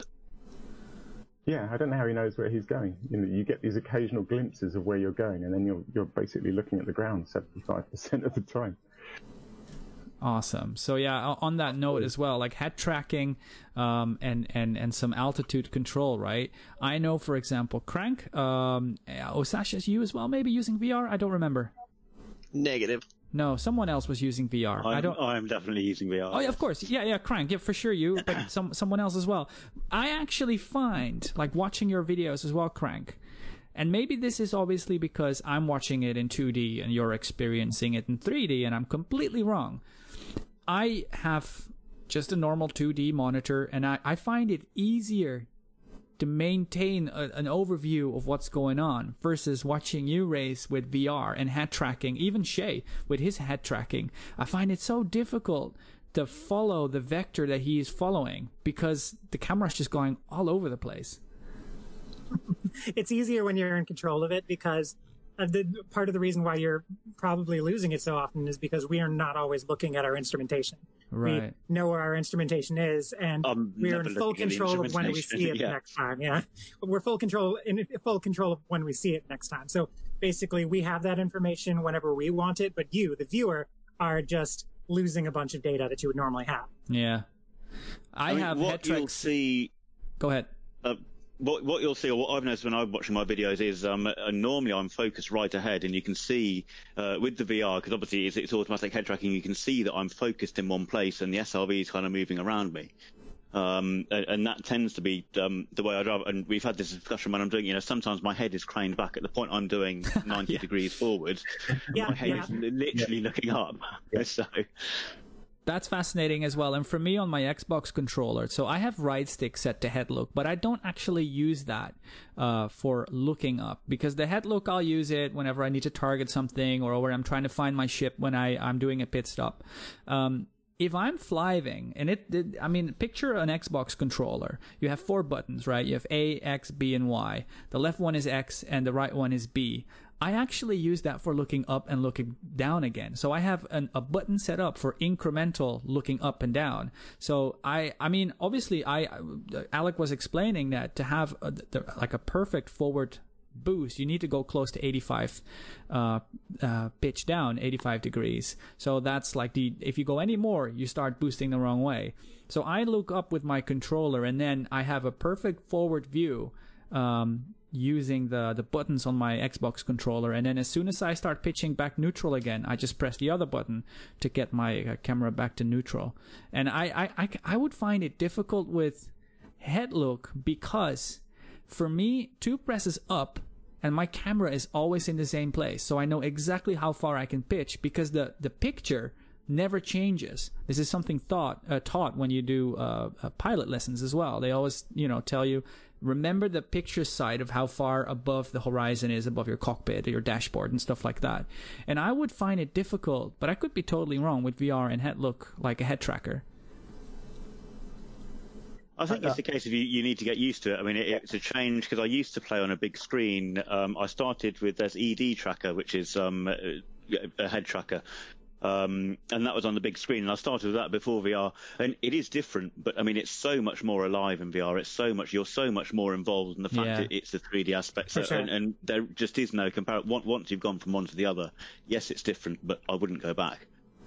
So we have if you're trying to if you're trying to give it a shot and want to see whether you hate it or not uh, there's this uh, and you own like a google cardboard or something just any headset that you stuff your phone into um, there's this application called riftcat Oh where yeah. you can um, use your phone as a vr headset if you set it up so that your phone is connected to your computer through usb tethering that's the key you got to have that um, usb data connection for um, the video streaming for the vr um, it works exceedingly well. Um, and you can, uh, there's a free trial of that available. You can uh, throw it into Elite, see how it works, have some fun with it. I I should recommend totally it. try that with my new phone. Yeah, I tried it with my old phone and I had very bad connection, but it was because of my actual phone being quite old. Ooh, yeah, you need a, you need a pretty beefy one. yeah, yeah, because I, I can imagine it takes a bit of hardware. So here's the thing, right? We have different rallies, and and they have different lengths, and they have different terrain, and some are flat, some are very up and down, some have lots of craters, some have a lot of little rocks. I'm looking at you, Brockpoy. Um, dif- different speeds are acceptable, and, and taking that into consideration, I tend to and mind you, I'm not even racing in the championship, but I'm just practicing the races to, to get a feel for what you guys are going through uh, when you're when you're doing the race. I tend to kind of aim for between 90 and 100 meters a second, and then I actually stop pitching forward.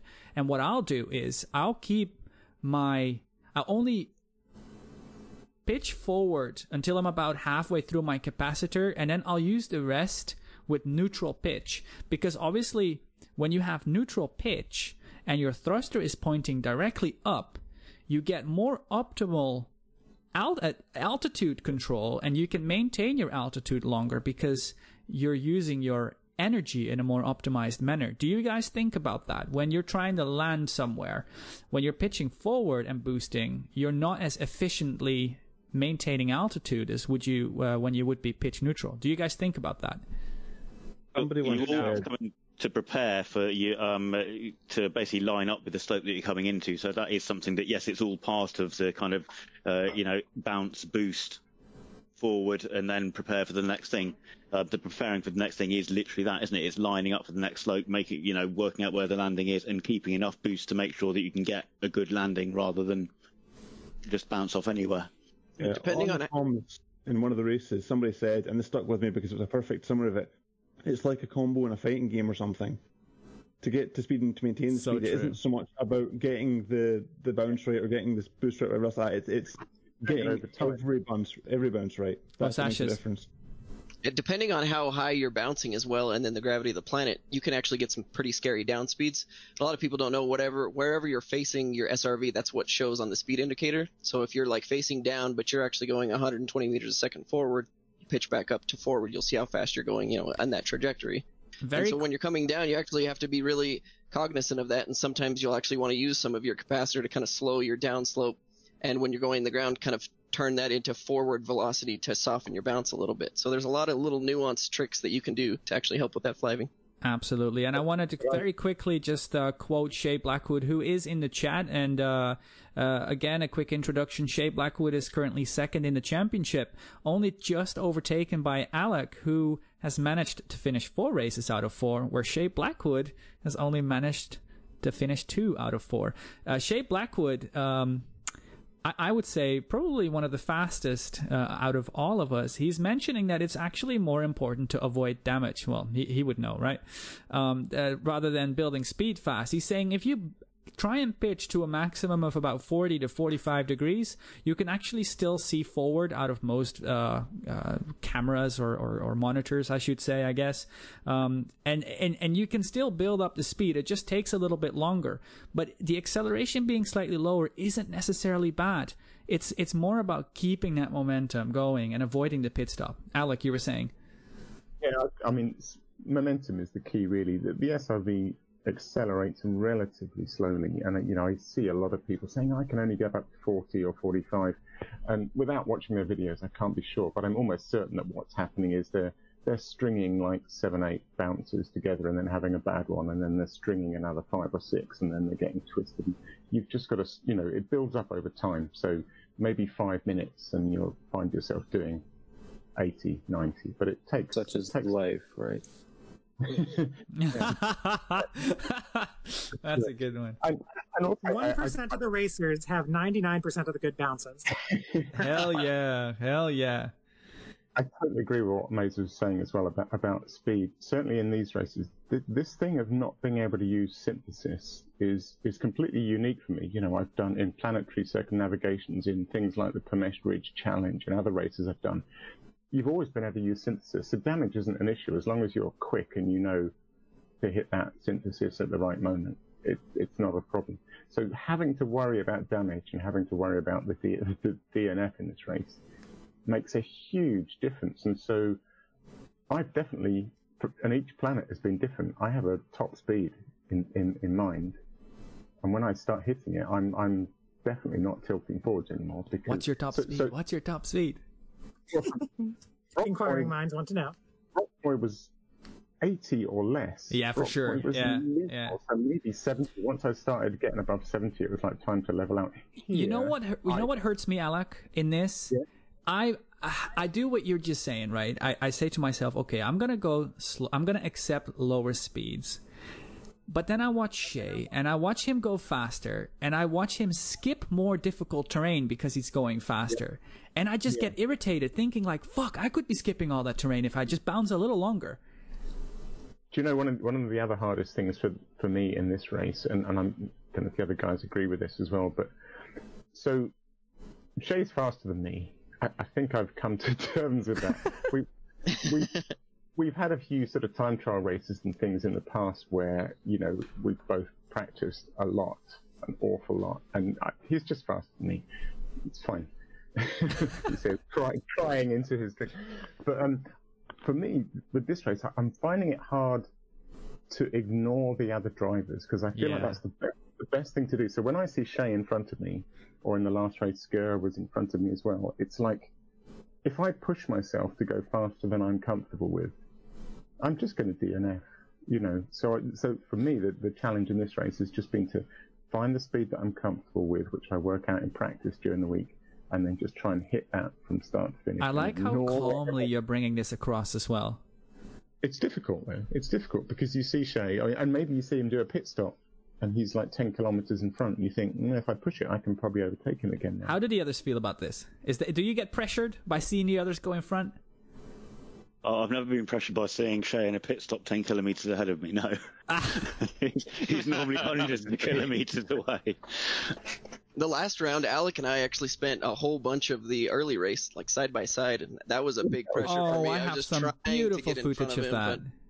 That was actually a blast. So I felt the pressure big time there to try to try to get some more speed. It was it So was was absolutely beating as well, beautiful. which is good. Yeah, to watch you two oh, Sorry together, Alec and guys. and Osashis, that was awesome. What was that, Haggard? Sorry to I'm more- interject. I actually have to hop off. Um, No be problem. unavailable for like 45 minutes. So if you happen to still be going, uh, just let me know. 07 Haggard. All right. Oh, Later, seven. everyone. See you around.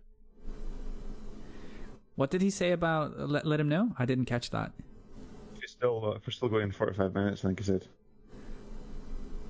Yeah, if he's- when he's back on there. Come back. a bit for a minutes. Right, gotcha, gotcha. Awesome.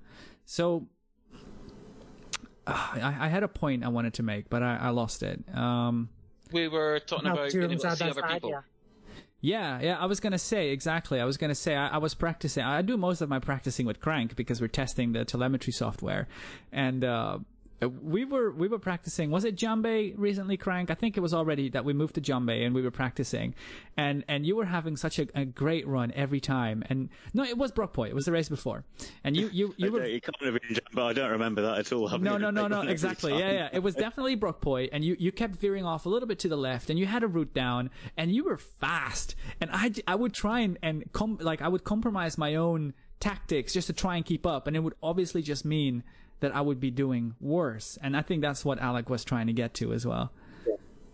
I think you have a natural, and you can build it up, but I, but I think you have a natural rhythm where you're comfortable and it's fast, but it feels comfortable. And For sure. yeah, you push it, and then suddenly it all it all just goes tits up. I, We have- I got to make an observation here, real quick. Alex Turner, number one in the overall series of races, and the fastest man I know. And every time you talk to him, he sounds so calm. Yeah. That's gotta be it. We just need to get real calm and stop chugging all these energy drinks. So we have Lori in the chat asking why nobody is mentioning Skur. Well, for me personally, I, again, I'm super out of touch, so I'm I'm always almost embarrassed to, to to say that I don't actually know who Skur is. He joined us for a single race. Uh, he joined us on on Brockpoy, and he did really well. Um, does anyone have anything to say about Skur? That was Wow.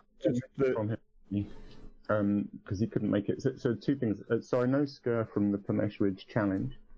Um, so yeah, I don't know. if People don't know it. The, the Pamesh Ridge Challenge is something I've been running with the Buckyball Racing Club for a while, I think it's over a year now. Um, and it's, you know, the planets, um, Pamesh 2c is an obvious one, but there's quite a few that are, where the surface is just rippled with these like deep ice ridges. Beautiful.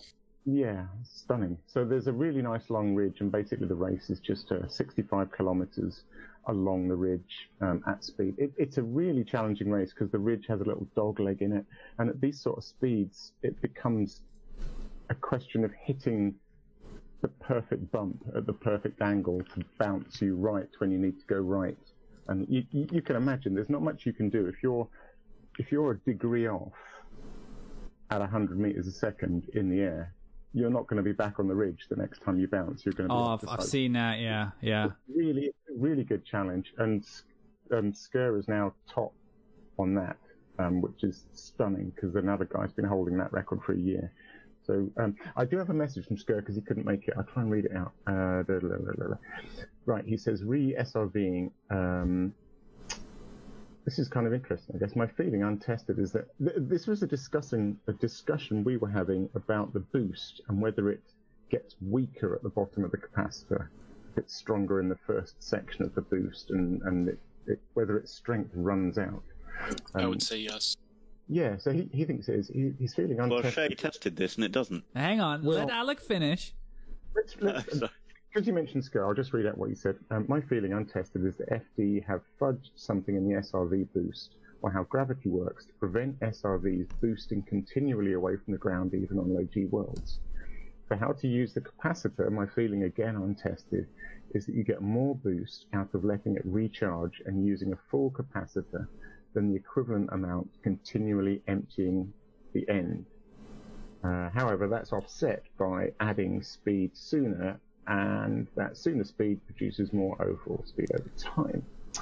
Uh, changing to the bottom of the capacitor boosting, uh, huh, says it made him faster on the ridge. So yeah, it's, it's untested. Um, Crank, what were, what are your thoughts no, on this? Shay, Shay, Shay did test this. He put a, he posted a video, a YouTube video, where he did it at the bottom of the capacitor, and um, did it at the top, but it's, he got exactly the same each time. It, it was quite interesting. But It's this is one of the weird. Look at this. Now, now Shay is saying he agrees with Skur. But it's your video, Shay.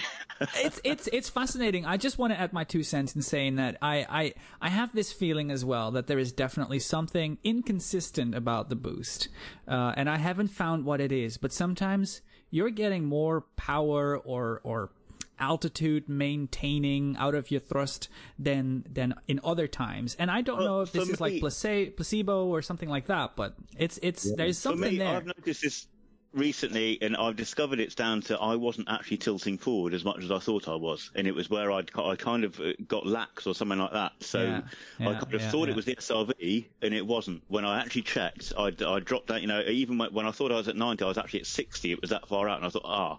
Um, so I've kind of had feelings like that before, but yes, if if you actually check it, quite often, you know, the the thing that's changed isn't the SRV, it's you.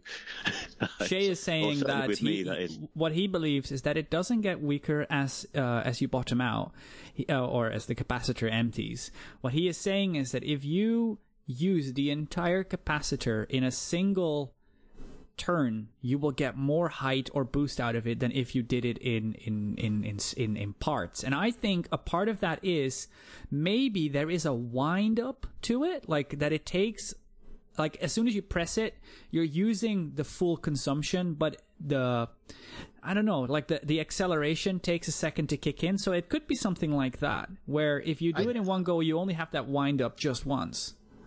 It I does think It would be really difficult to test that. I can't even think of how you would test it, as in how over a certain period of time, if you did short bursts or a one whole burst, which, Yeah. which would. I think God, Shay I mean, and like Skur are maybe. Go ahead. Osashas, go ahead. Osashas. I was just gonna say, go, I go. think that they're totally right on this, but I don't think it's really FDev fudging anything. That's just kind of like physics. If you're building momentum, Sure. you're gonna keep building momentum faster if you continue that throughout the entire capacitor, versus if you did like the top half and the bottom half at separate times, you're slowing down and then having to build that momentum back But up. But only So because you're on, perfect in yeah, gravity then. Yes, in gravity, and in, in a no, zero gravity environment, it wouldn't be that way. But where we're on gravity, that makes sense. I'm really There's- curious because everyone here's um, sort of driven the SRV a fair bit now and, and, and knows how it handles.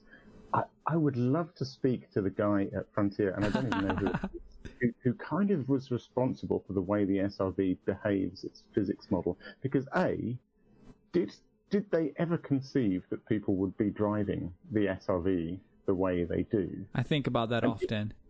Yeah, and if they didn't, if they'd never imagined it, then did they just get lucky? Because the way it behaves, I think, is is beautiful. It's fascinating. Kate, what did you want to say? Oh, I was going to say, um, Crank, we've got the um, tracking. What's the precision on that? Like, uh, is it down? Um, it's not that precise because I changed it when I first did it. I was doing it so it would update every 200 milliseconds. When I thought, oh, that'd be great. Let, us get it as precise as we can. Unfortunately, you'll Yeah. only get an update from each client about once a second.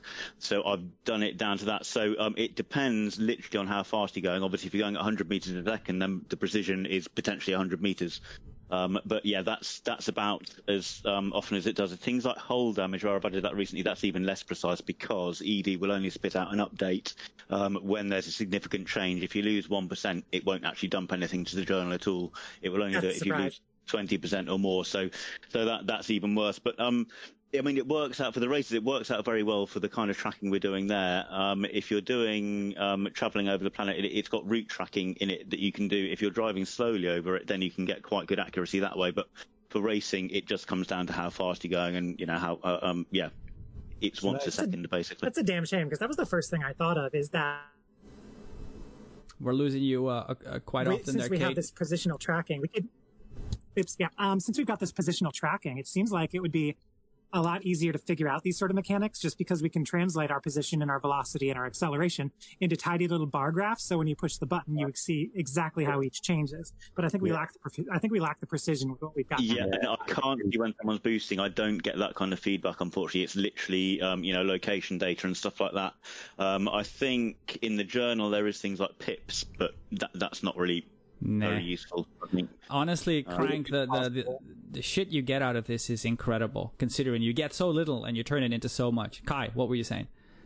Well, I was just curious, based on what you were saying, that the, the limiting factor there was that you would only get sort of reports from other people's clients every second. Would it be possible if you were to get your software onto Alec or Shay's uh, actual SRV and they were running it internally, they were running it not as a being reported to from someone else, that you could get more precise output, like per time, and then you could use that to try to figure out some of these mechanics? I mean, the, the, well, I mean, the, the data um, we've got is that we'd actually need more data as in more Can I data points interject real quick? The, the, Mhm. I, I think there's a misunderstand uh, understanding, Kai. Uh, everybody that is participating is running an executable on their computer. Uh, so their actual client is reporting to the executable on their computer and then to a server from Crank. Okay, never mind then. And I mean, basically, it's reporting as quickly as ED is exporting it. So, I mean, the only way we'd get more precision, precision is if the game gave us more um, information or gave it um, gave it to us more quickly. Can I um, it is- Go. Can I can I just ask the drivers a question that I'm dying to know the answer to from them? What what do you what are you excited for about what you think may be coming in Odyssey that would maybe change anything about how you drive or fly in Quote racing? unquote, Kai. Motor- Community motorcycles or manager. hover bikes, please. Motorcycles or hover bikes, please. Yeah, more SRVs for me. That's all I care Yes, about. abs- More oh, SRVs walking. That's what I care about. More SRVs and walking. It's the it's the planet surface. It's the, it's the new planetary tech that I Yes, want to yes, see. yes, yes. That's That the main too, that too. It's, Oh, it- more SRV is fine, but I, I, I could quite happily live with this SRV for a hell of a long time still. Um, but you know, I'm never going to object to more. Yeah, I'd have to say mission specific SRVs. That would be lovely. Yeah, I'd love a race specific SRV. Yeah, The- and the when, SRV when he says mission specific, he means racing. Yes. We have a mission. It's important. Even think- just being able to get out the SRV though sounds like a lot of fun, even for this. You know, like when you're all lined up at the grid at the beginning, waiting for five minutes for the race to start, being able to get out and stand in a wee huddle and you know maybe push people SRVs or jump on Kick the them or whatever yeah. sounds like a lot of More fun. opportunity to loiter. One thing I was just wondering is, uh, like, is there going to be like a sit emote so we could have somebody sit on the top of our SRV as we're racing and we're just like carting them around? So end to get back to SRV handling, right, guys? So here's an interesting one, and Alec turned. Uh, uh, he he he. he uh, showed us a little bit of this in his video as well, and it's it's quite important. Obviously, when your vector is pushed a little bit offset to the left or maybe to the right because of a bad bounce, there is a need to correct that offset, and you can do that in the air you know, by pitching and, and, and thrusting in a certain direction, but you can also do this with your wheels during a bounce. Where do you guys decide on how you're going to change your vector? Uh, speed is a lot of uh, a lot of that equation. If you're going, you know, too fast, you know, turning your wheels, it's just going to throw you into a spin. At least that's been my experience in my short two races that I'm coming up here on tomorrow. Um, but uh, if uh, I'm just off a little bit, you know, I'll take and I'll crank the wheel, just uh, you know, give it a little bit of op- opposite turn of the direction I'm pointing, and just pray that it straightens me out. I Yeah. um, I, I learnt from Craig only only from Shay within the last six months that you could bounce at reasonable speeds with your wheels slightly uh, deliberately off center to, to kind of do a bit of a twist on that bump. Up until then, I, I didn't think you could do it. It was fascinating. I actually did a race. Um, it was one of the first times I bumped into Shay, and we did. It was this fantastic race. You know the circular planetary cities and it was basically a lap around the inside and then out through the exit ramp and then an, a, a lap all the way around the outside. And going around the outside is really interesting because if you get too much speed, then you can't hold the the turn. You you start flying off too far. You know the, the tendency of the SRV to go straight. Um, and I was tending to be banked on my side the whole time, trying to push myself round the, the curve of the outside of the city. And Shay seemed to be pulling off these twists on his bounces, and it was, you know, it was only later I realised he was actually deliberately landing with the steering slightly off. So you can get away with it. It's I- just, I'd um, like to add to that and say that I do it a, a, a huge amount. Like I'll be doing 60, 70, maybe even 80 meters a second. But if I need to correct, let's say by 5 or 10 degrees, uh, uh, my vector, I will easily have my SRV twisted slightly to the side. And as long as you're pitching towards the way you're going to bounce, you can use that to slide your momentum. And it's actually a really nice way to change your vector the necessary amount. but it does require you to have down the whole knowing how to bounce without clipping the wheels wrong. And that's, I don't know, it takes a little bit of, I don't know, you, you, you get it at some point. finesse to it as well. You can't overdo it. If you overdo it, it's bad news. So See, I- I'm almost the opposite in that I would try and bounce, uh, steer by bouncing, or pick a nice hill to roll off of the right angle. First of all, uh, for small corrections. But I have had the opposite thing where I've used the steer to correct big offs. If I'm flying through the air 100 meters a second, going the wrong way, touching down hard, steering, and just letting the SRV spin itself back around again is how I've corrected that in the past, which does actually work sometimes. It's really odd. An interesting thing I found as well is when you bounce, I used to try and bounce too gently. Like I would use a lot of my capacitor to make the bounce soft, but I found oh, that sometimes that incurs more damage than when I bounce hard. And also, uh, you you want that upwards momentum because if you bounce softly, you're just going to end up floating across the terrain at incredible cool high speeds, and it looks really cool, but it's just not efficient.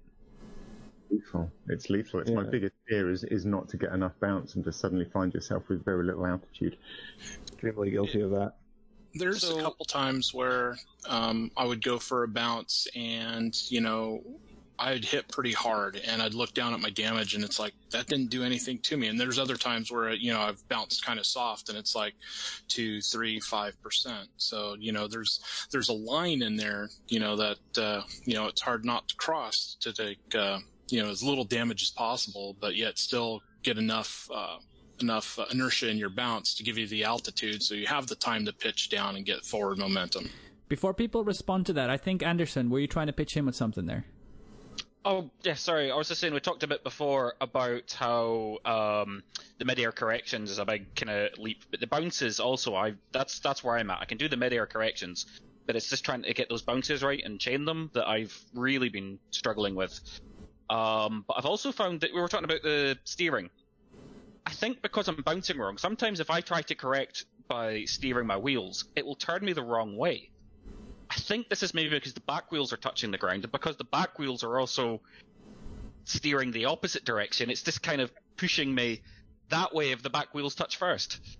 It's important. Yes. Like this, this happens to everybody, but it's just so important that if that happens, look at your capacitor. Do you have enough power? Can you maintain altitude? If the answer to that is yes, pitch down, roll in the right direction, and look back up. But this is where head look becomes important. And if you don't have the capacitor, yeah, just try and roll with it and, and land as smoothly as you can to restart.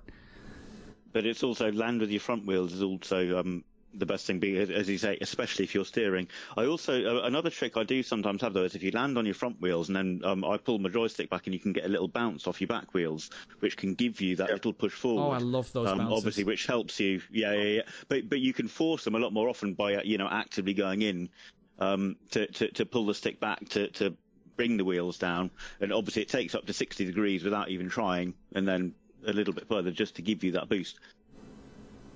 Okay, cool.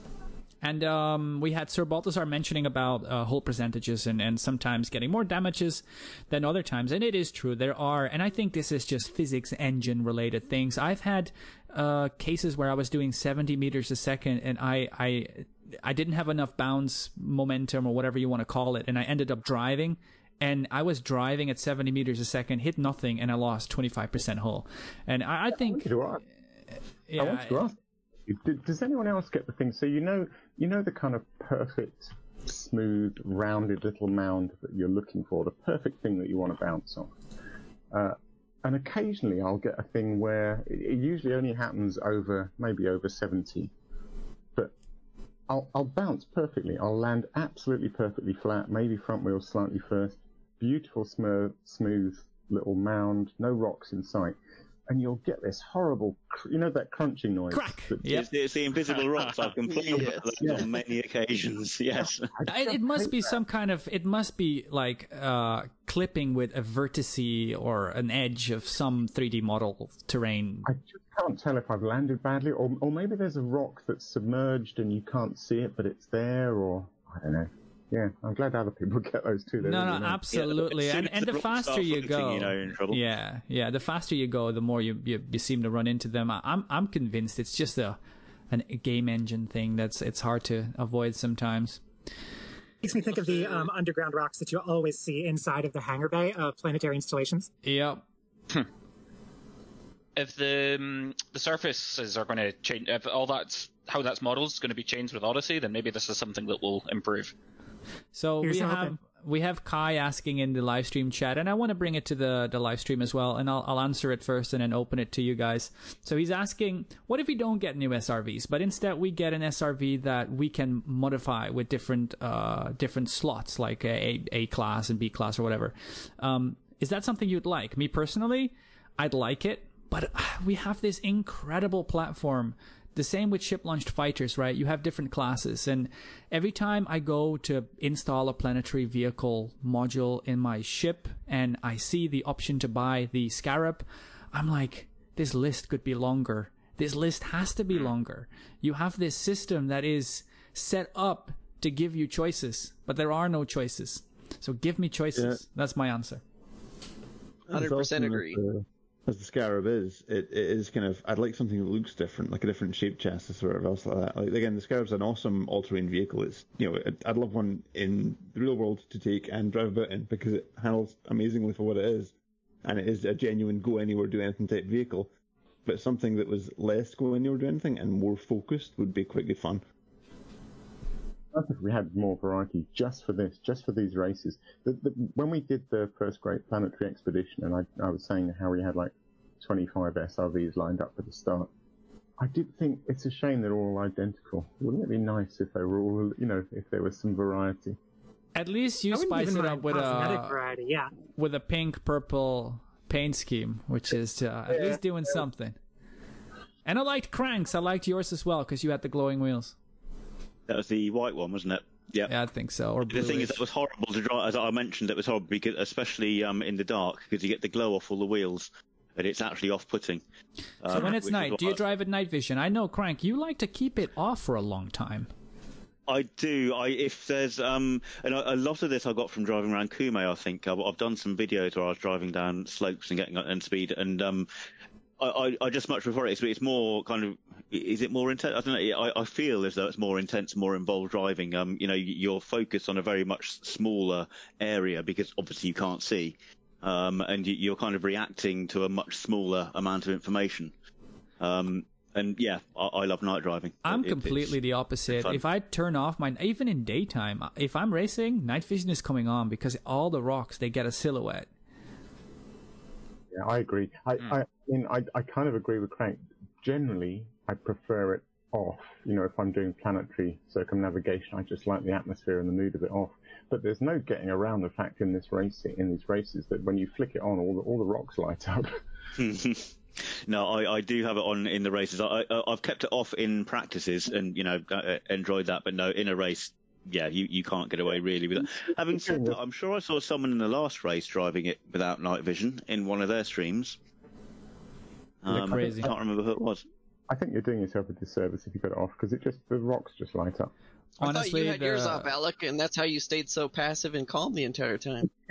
You don't know think- they're there, then there's nothing to worry about. I think most times I mentioned earlier I tend to drive. I, I used to drive the SRV for too long, too long, and I think mostly what made me turn to saying, okay, I, I got to stop now, is that it would be nighttime, and then we got night vision, and everything got so much better. And um, on that, I want to just quickly ask, right?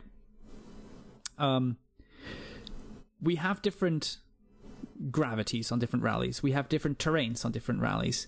Uh, take Brockpoy, for example. I think pretty much everyone spent 90% of the race looking for rocks. Where am I going to land? Where can I go? How do I bounce without clipping a rock and losing 75% of my hull? Now we're coming up on Jombe, which is littered with craters.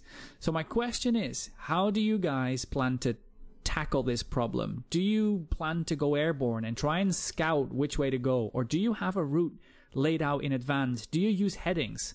Um, what's your plan? I've got to route through the first two big craters because the if you head at two four four, I'll let everyone know. I'm not hide it.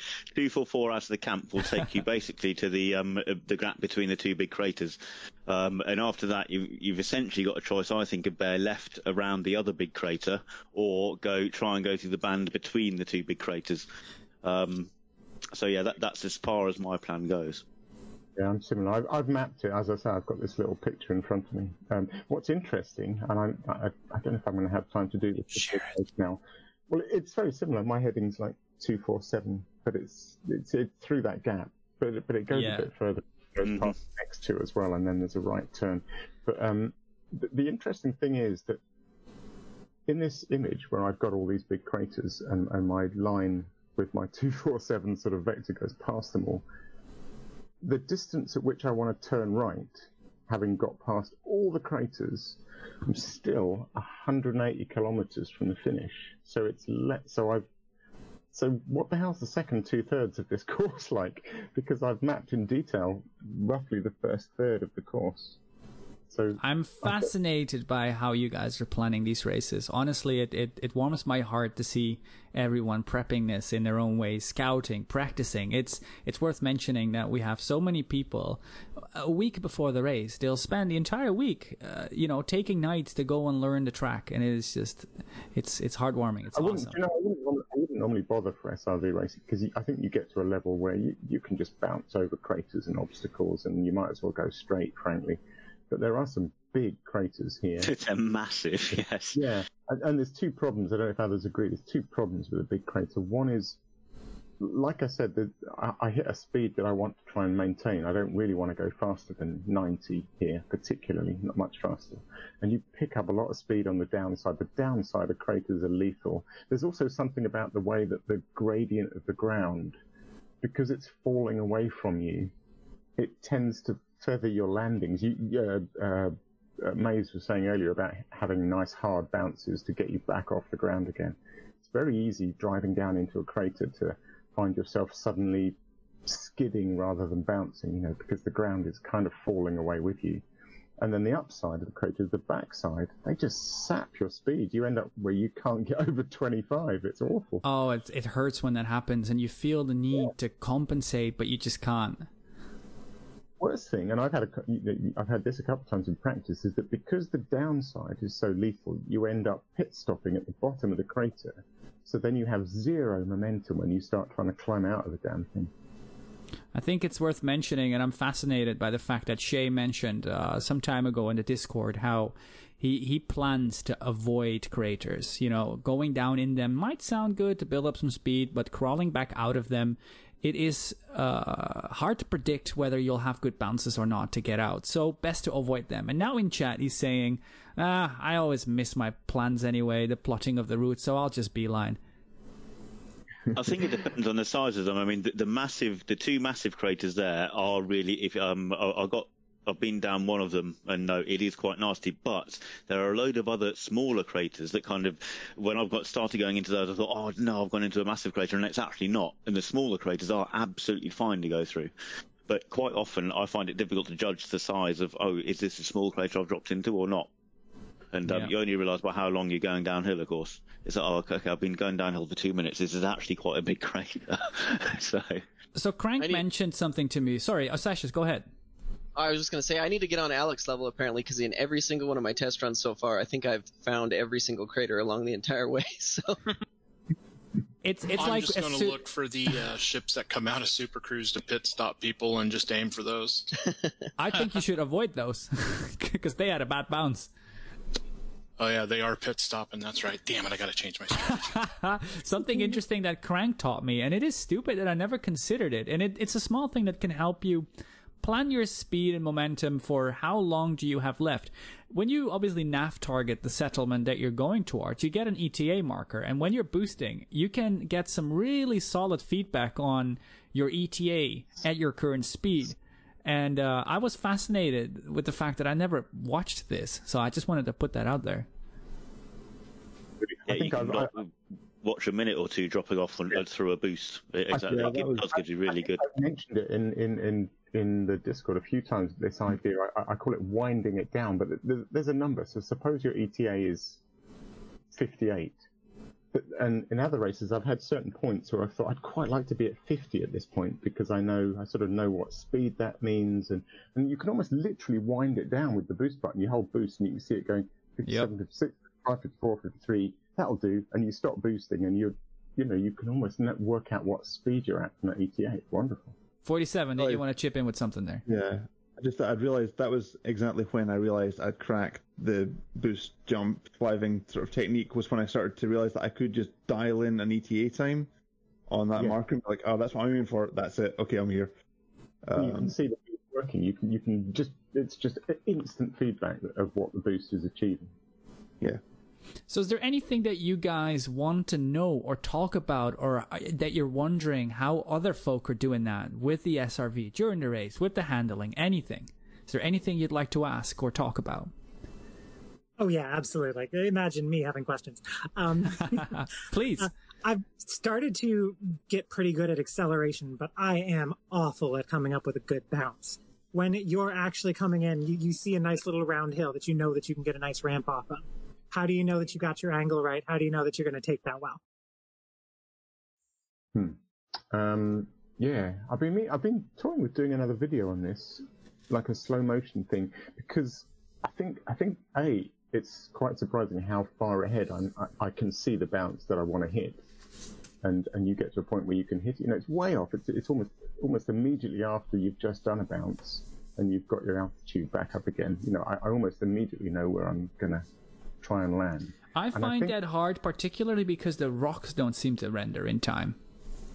I wonder if I'm getting lucky with that. Shay mentioned in chat something that he said he wanted for from Odyssey, which was terrain to load in faster, and I was thinking, huh. At least the not? Yeah, I've seen that rocks. too. Yeah, I, I think, in it's general, different on the computer yeah. too, man.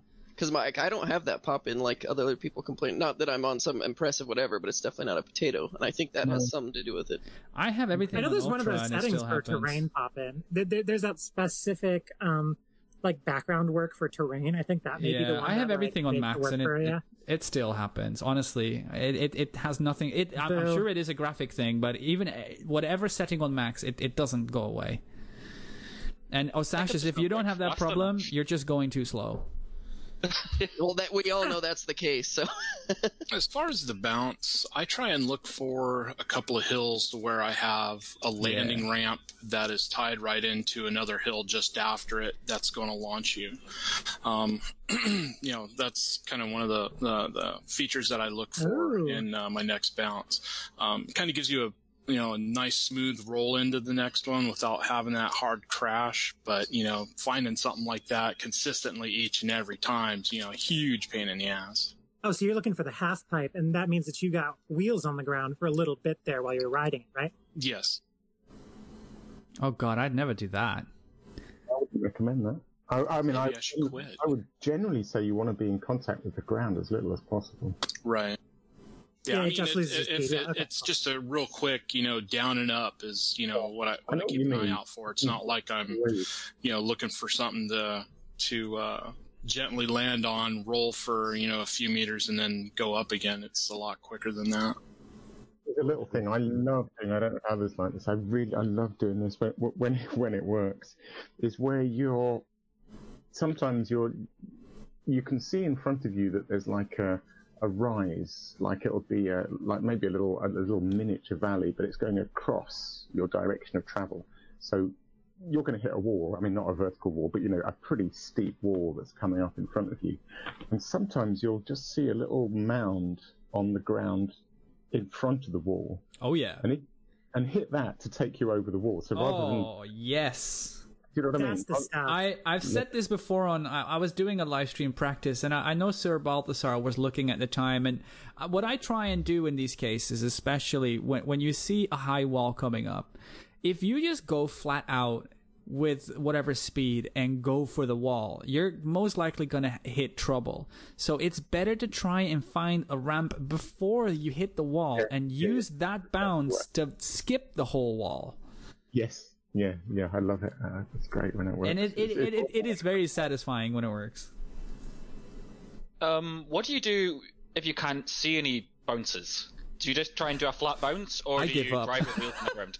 I give up. I give up. I have I have that quite often where I'm like, fuck, I just I don't see any good spaces, and in most cases it doesn't uh, work well for me. Two You things I just got to try and match as, as well as you can. And I find if you pull back again on the HOTAS as you land, that often drives you up a slope where you think you weren't going to make it. yeah, That's the I, only I, truth I've got for that. I think you have to make a split minute. You have to make a split decision. You have two options, and it really is. It needs to be. A, you need to make the decision quick as to what you're going to do. Your two options are either to hit boost and hold it, and just Yeah. give all the boost you've got, Yeah. and then tilt back and try and hit the wheels against the wall. You know, if the slope's at 30 degrees, you want to be back at 30 degrees so that you you might get away with that. And and the or the alternative is to just drop like a stone and try and get a bounce off the flat ground. But anything in between those two is almost certainly going to be disastrous. So you kind of have to make that decision quick of which of those two you're going to do. Okay. So an interesting thing I, I want to quickly talk about as well is is uh, the percentage of hull that you have remaining before you decide to pit stop, and let's call it a, a like a, a threshold. And uh, for me personally, it's different per planet. Brockpoy obviously was painful with the small rocks, and uh, sometimes you would lose fifty percent, close to fifty percent on a, on a bad bounce. So for me, the threshold on on uh, Brockpoy was fifty. If I had, if I would be down to 50, I'm stopping for a pit stop. On Jumbe, uh, 39, I've, I've done 38, and I went to 35, and then I started thinking, you know what, that's probably still too much hole to, to do a pit stop. And the reason I'm asking this as well is because uh, Hep, uh, who is, uh, I think is joining us for, for races in the future as well. He's saying he usually ends up blowing up when trying to stop for his pit stop. And, and my reply would be, well, you probably waited too long. Uh, so you gotta account for, losing some hull. Uh, for example, on Jumbe, um, if I have 25% hull remaining and I make that my threshold, I'm going to assume I might lose at least half of that again uh, trying to stop if I don't do it right. So, um, what is your threshold uh, in general, uh, guys? And, and what do you think your threshold will be for Jumbe? I think it depends on my speed a lot of the time. If I'm if I'm down to say 30% hull, um, if I was at, going at 100 and I take a bad hit that takes down to 30% hull, if I'm then going at 70, I'll probably keep going for a fair while at 70 until, I take another knock, simply because you're much more stable at 70. because I do have a habit of creeping up the speed, as in uh, I, I like to go for Alec's technique of trying to hold the speed. I'm just completely incapable of doing that. And so I'll, I'll just I'll suddenly look down oh no, I've crept over 100 again, and that's normally where things start going wrong, obviously. Um, so yeah, I, I find it depends a lot on the whole how I feel I'm driving at the time. Um, I've even gone down to well, I mean, if it get, gets below 20%, then you're just asking for trouble. But a lot of it is, as I say, how I'm feeling and how, particularly if you're on a, um, you know, an easy part of the course, I'll go on until I'm towards the end of that easy part of the course if I know there's a tough part coming. Oh, that And take a yeah. pit stop just yeah, before yeah, that. Yeah, I have those moments where you're like, "Fuck, I'm, I'm, I'm down to my threshold, but I'm on such a good roll, and it looks kind of Mm-hmm. like the terrain isn't gonna get that bad, and that's how you blow up. You have to stick to your threshold, my opinion. I'm Yeah, one of the I've slowest people out of the group, so as far as the threshold, I'm sure it's a lot lower than uh, pretty much everybody else. You know, when I start getting to 40%, I'll uh, get concerned about it. When I hit 30, I'm, I think I'm, a, I'm, I'm, I'm to that point to where it's like, okay, I'm about to call the ship. Yeah, I'm like I'm like you, Black Maze. I kind of have like it's ba- based on the plan slash course. You know what I have set up. I do some practice runs and then kind of see where I'm at. So like Brock Poi was 35% for me, and this one's probably going to be 25%. And I try very hard to just stick to that. If I go at that percentage or below, I'm stopping for a pit stop. I don't care as long as I have like you know an open area that I look like I can get one in. But that I, I, saved me so far. I agree as well with I, I don't know if it was Crank or Alec saying it that speed is, is important as well because especially on Jumbe it's it's easier to get a good high speed but then if you do go down to 25% and you do bounce bad you will blow up so it's it's that that balancing act that I love so much about this that is difficult Yeah, yeah. It's, I, I was trying to pick mine, but it's different on different parts. Of I, I would say I'm being quite cautious, um, so I'd say 40 is when I might start to think about it. yeah for And it- sure I tell you another thing. I don't know if others have this, but another thing is that s- slowing down can be hard. You know, you, so if you if you decide that you want to make a pit stop and you're still doing 80 or 70 or something, then you're going to spend an awful lot of time slowing down and trying to stop. So sometimes if I have a bad bounce, that slows me down to 40 and I'm suppose I have a bad bounce and it slows me down to 40 and I've got 50% hull left. I might do a pit stop just because, well, I've almost stopped anyway, so I might as well stop. Optimize your slow moments right Yeah, if I'm slowing down anyway, if I'm slow anyway, I might as well stop now. Yeah, I know stop. I know that feeling. And Shay mentioned as well in the chat that what he does, and it's a good point to make. Um, uh, Alec Crank mentioned earlier, if you pitch past 90 degrees down, you will instead be thrusting in the opposite direction, uh, i.e., slowing down, braking. Uh, you will also boost up a little bit, so you can't hold it because you will gain too much altitude. But it is a valid way to do it. If you have quite some altitude and you need to slow down and you can't do it by braking with your wheels during a bounce, do it by pitching forward. Head look forward up the maintain horizon and boost uh, basically as a brake. To anybody that's listening to this trying to learn how to fly too, if you don't have your handbrake bound, definitely do that because you can actually use that.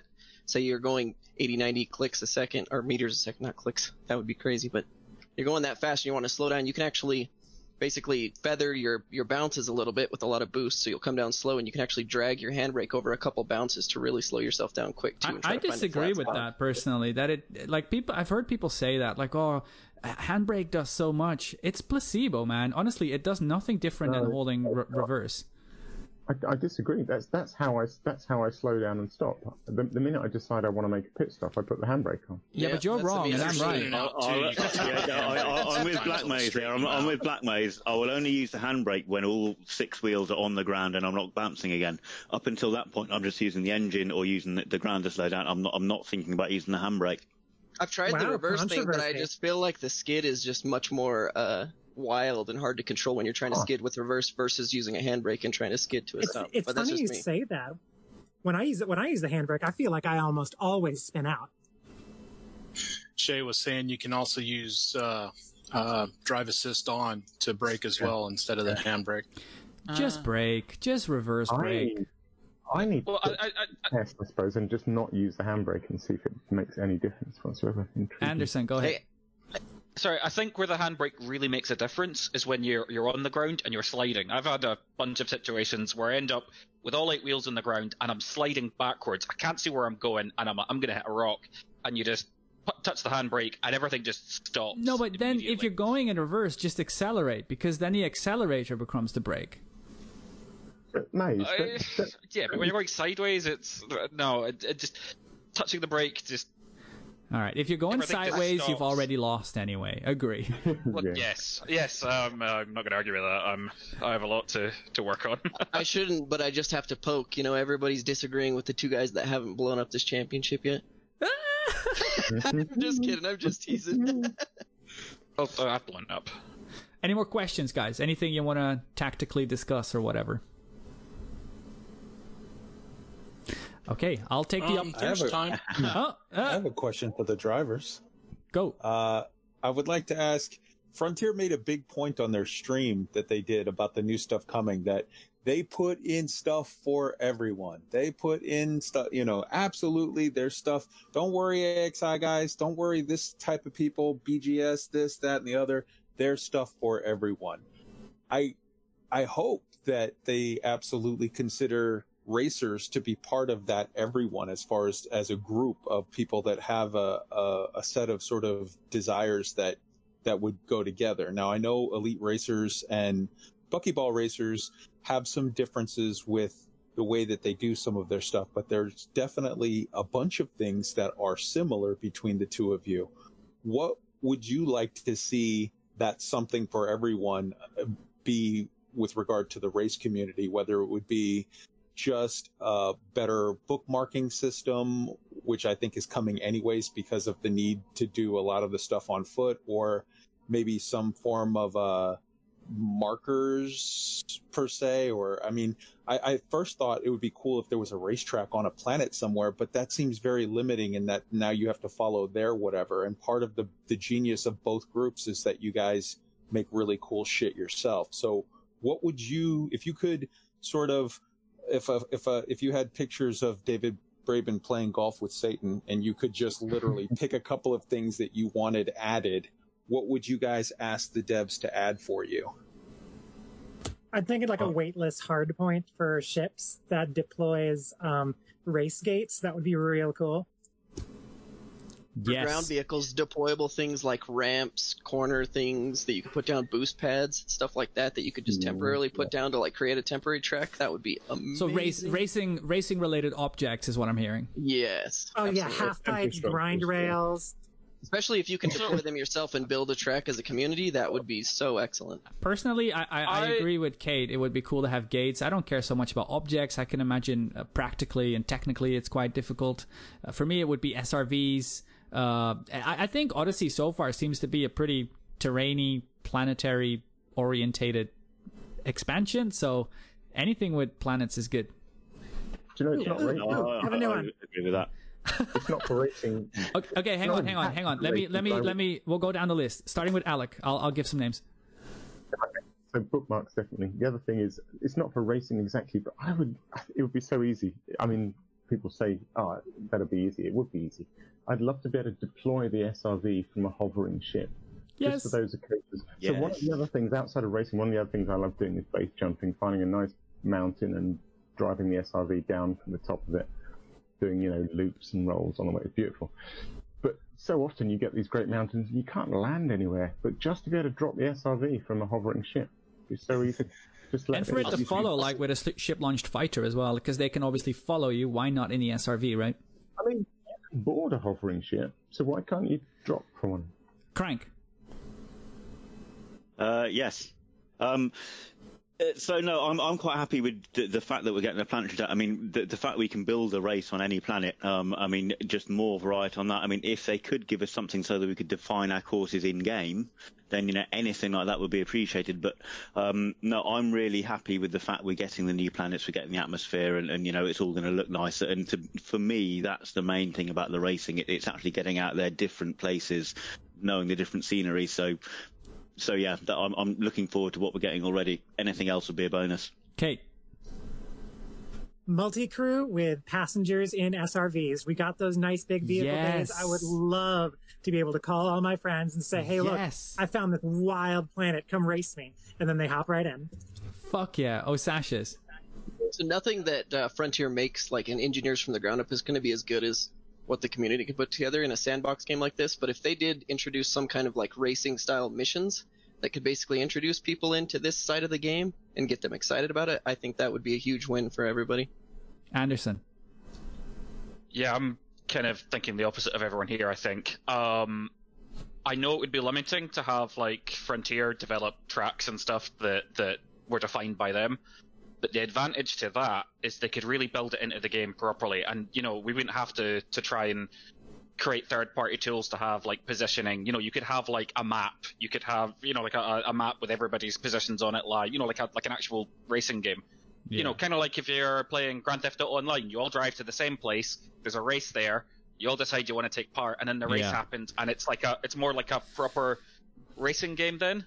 And you could have that in space as well with with a proper gate set up. And I wouldn't mind so much that we um that we wouldn't be able to define our own courses because well we do that anyway. To actually have some proper race support put into the game that is more limited would would be fine, I think. Good points. Can I can I get in with an idea as well? Hell yeah. If, if Frontier is doing this thing where they have now a dev team that's put together to handle quote in-game events or happenings that they're doing, they've got some people that are doing Galnet, they've got some people that are doing uh, like CGs, they've got some people that are doing special events. I think it would be very cool if they were to take a guy, any or gal, whatever, a, person, an employee, and say, your job is to liaise with the race community and to there's there's trillions of planets in 400 and plus billion star systems.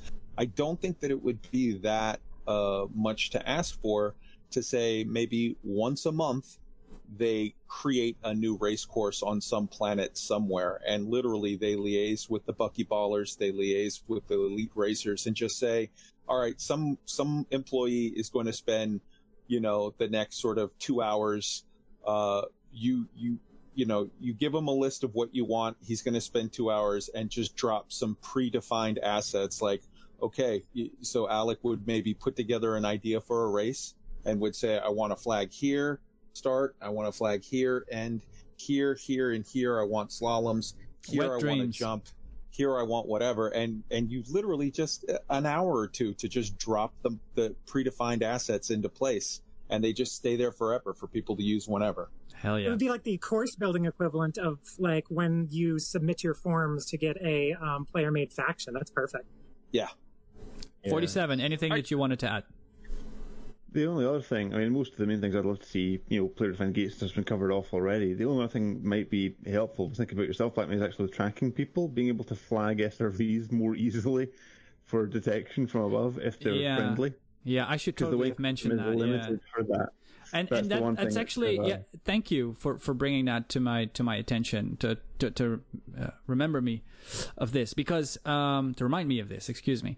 Um one of the things right like filming and, and, and everything is so hard. So let us target people. If you know make it an option in srv allow ships to target you. Something like that. Allow some more options for people to be friendly with each other. And then as well can i please use night vision in free cam please Haggard here. Um, could you repeat the question? I just popped back in. Yeah, I'll, I'll repeat the question. So it's uh, what kind of stuff would you enjoy from Odyssey? Uh, and uh, it could be elite, uh, could be elite racers related or anything else. That's where the question started. Boy, everybody was talking about how to improve racing. Because that's what we want. That's what we want. Yeah. Uh, yeah, But not Odyssey. just Odyssey and beyond. Oh, in general. Okay. Well, let me split it up then. Odyssey, I want drivable skimmers. I want hover vehicles that we can race. Yes. Um, Oh, wow. That's Yeah. straightforward. Uh, for improving racing, that like they have these circle waypoint gates in the training modules um, that you can use that you can like drive through, and then it has a, a color on it. You drive through it, and it it disappears. Totally. Um, all we need is those. We just need to be able to place them, and we're set. And beyond that, I really liked what Donald and what uh, Kai said.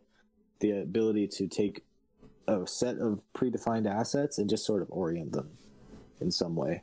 Yeah, Um, like a GTA 5 like mission editor Yeah. or race editor. exactly. Put ramps, put waypoints, similar kind of thing. A- Absolutely. Well, I was meaning that would be fine even without the editor, even if there was Yeah. just predefined stuff in game that, Exactly. that we were forced to use. they could if they want to add racing that was another point i wanted to touch on i don't really like a separate racing mode because i saw what they did to cqc uh, when cqc came out coconut and i went into every single map in cqc we developed a race course on each one and then cqc died and it was like okay maybe you should have just put this in the I don't world think that's somewhere. it's not going to happen separate. Nah. Anything. I don't think yeah, so either. yeah. But whatever they do it, it should be open world Did you want to add anything to that? Otherwise, we'll go to Sir Balthasar. no that's good Mr. Balthasar, anything you want to add? Um, yeah, pretty much everything what every, or everything that everybody else had mentioned as well. But uh, one of the things that I'd really like to see is um, they already do it with SLFs. You can bring a a, a friend of yours in multi crew. Uh, he can jump into a, a fighter and take off. Well, I'd like to be able to see that and have that happen in an SRV as well. You know, so if you go to an installation where you need to finish a mission, you know, you can have, you know, one guy in a uh, SRV and you could be in your ship giving air support. Um, you know, I think being able to do that and or, you know, both having somebody in multi-crew land and you can both get into an SRV and go explore. Um, that's something that I would like to see happen as well. Hell yeah. Please, And please. One of my anything for first, being able my to play first together. build concepts. Yeah, exactly. Absolutely. One of my first build concepts that I had was when I got into the game was, ooh, I want to get a beluga. I want to get a one of those nice fighter hangars, and then I'll fly one fighter, and my friend will fly the other. Look how quick that got shot down. Yep. Okay, guys, I'll move it on. The Able to Drive Endurance Championship. Seven races. We've had three of them. We have five to go. Or what is it? One, two, three, four, four to go. Excuse me. Jumbe coming up at 280 kilometers. Then we have Hill Deptu, which is going to be a lapped race because it's uh, it's A to B, which is only 20 kilometers, and then back to A, which then makes it 40 kilometers, and we'll do two laps, so it'll be 80. The interesting thing about this is going to be just as you got up to speed, you're gonna have to stop because you have to drive through the settlement before you can turn around. So, and a whole oh, and it's ice, so slowing down, as we've learned, is difficult. So that's an interesting one. Then we have Skin Foxy, Yeah. which is eyes. We have Ninsun, which is have to turn eyes. around Yeah, go ahead.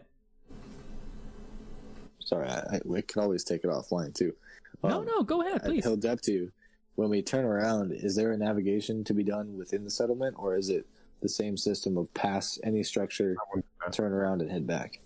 Pass any structure, Okay, all right, but you're gonna have to you're gonna have to 180 at some point, right? So uh, you're gonna have to stop. yeah, but you can just, but you don't have to stop. You can just drift your way around the uh, the back end of the settlement. Yeah, I was going to say on an ice world, can we just drift around Yeah. the entire settlement in one go? That's my plan. Fascinating. I'll, I'll be. I'll, depth to drift. I'm definitely. Hey, that's a good one. I'll remember that one. I'm not gonna limit people on how they decide to 180. Whether they want to slow down, they want to. Yeah, maybe they want to impact a building and use it for a pit stop. I don't know. You know, uh, maybe Right. they want to I have- drift around. I have to tell people something about um, Shay Blackwood here, actually. So I, we have another buckyball challenge called the Cortez Drag Strip Challenge. There's this fantastic planetary base called um, Cortez City, is it? Can't remember. And it's on one of these ridges, but it's one of those massive round planetary cities. Literally, the diameter of the city is the width of the ridge. This thing is just perched on one of these ridges. It's insane.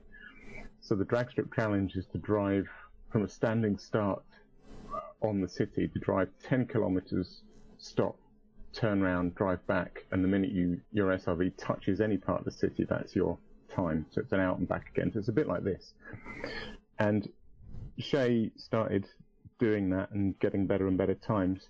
And I couldn't believe this. I discovered that he had found a rock, a specific rock at the 10 kilometer line, which he would aim for and crash into Wow. deliberate to stop dead and then turn around and drive back. And he was doing it again and again and again. He picked out a stopping rock That's beautiful. And was Yeah, was he taking like- damage doing that? you.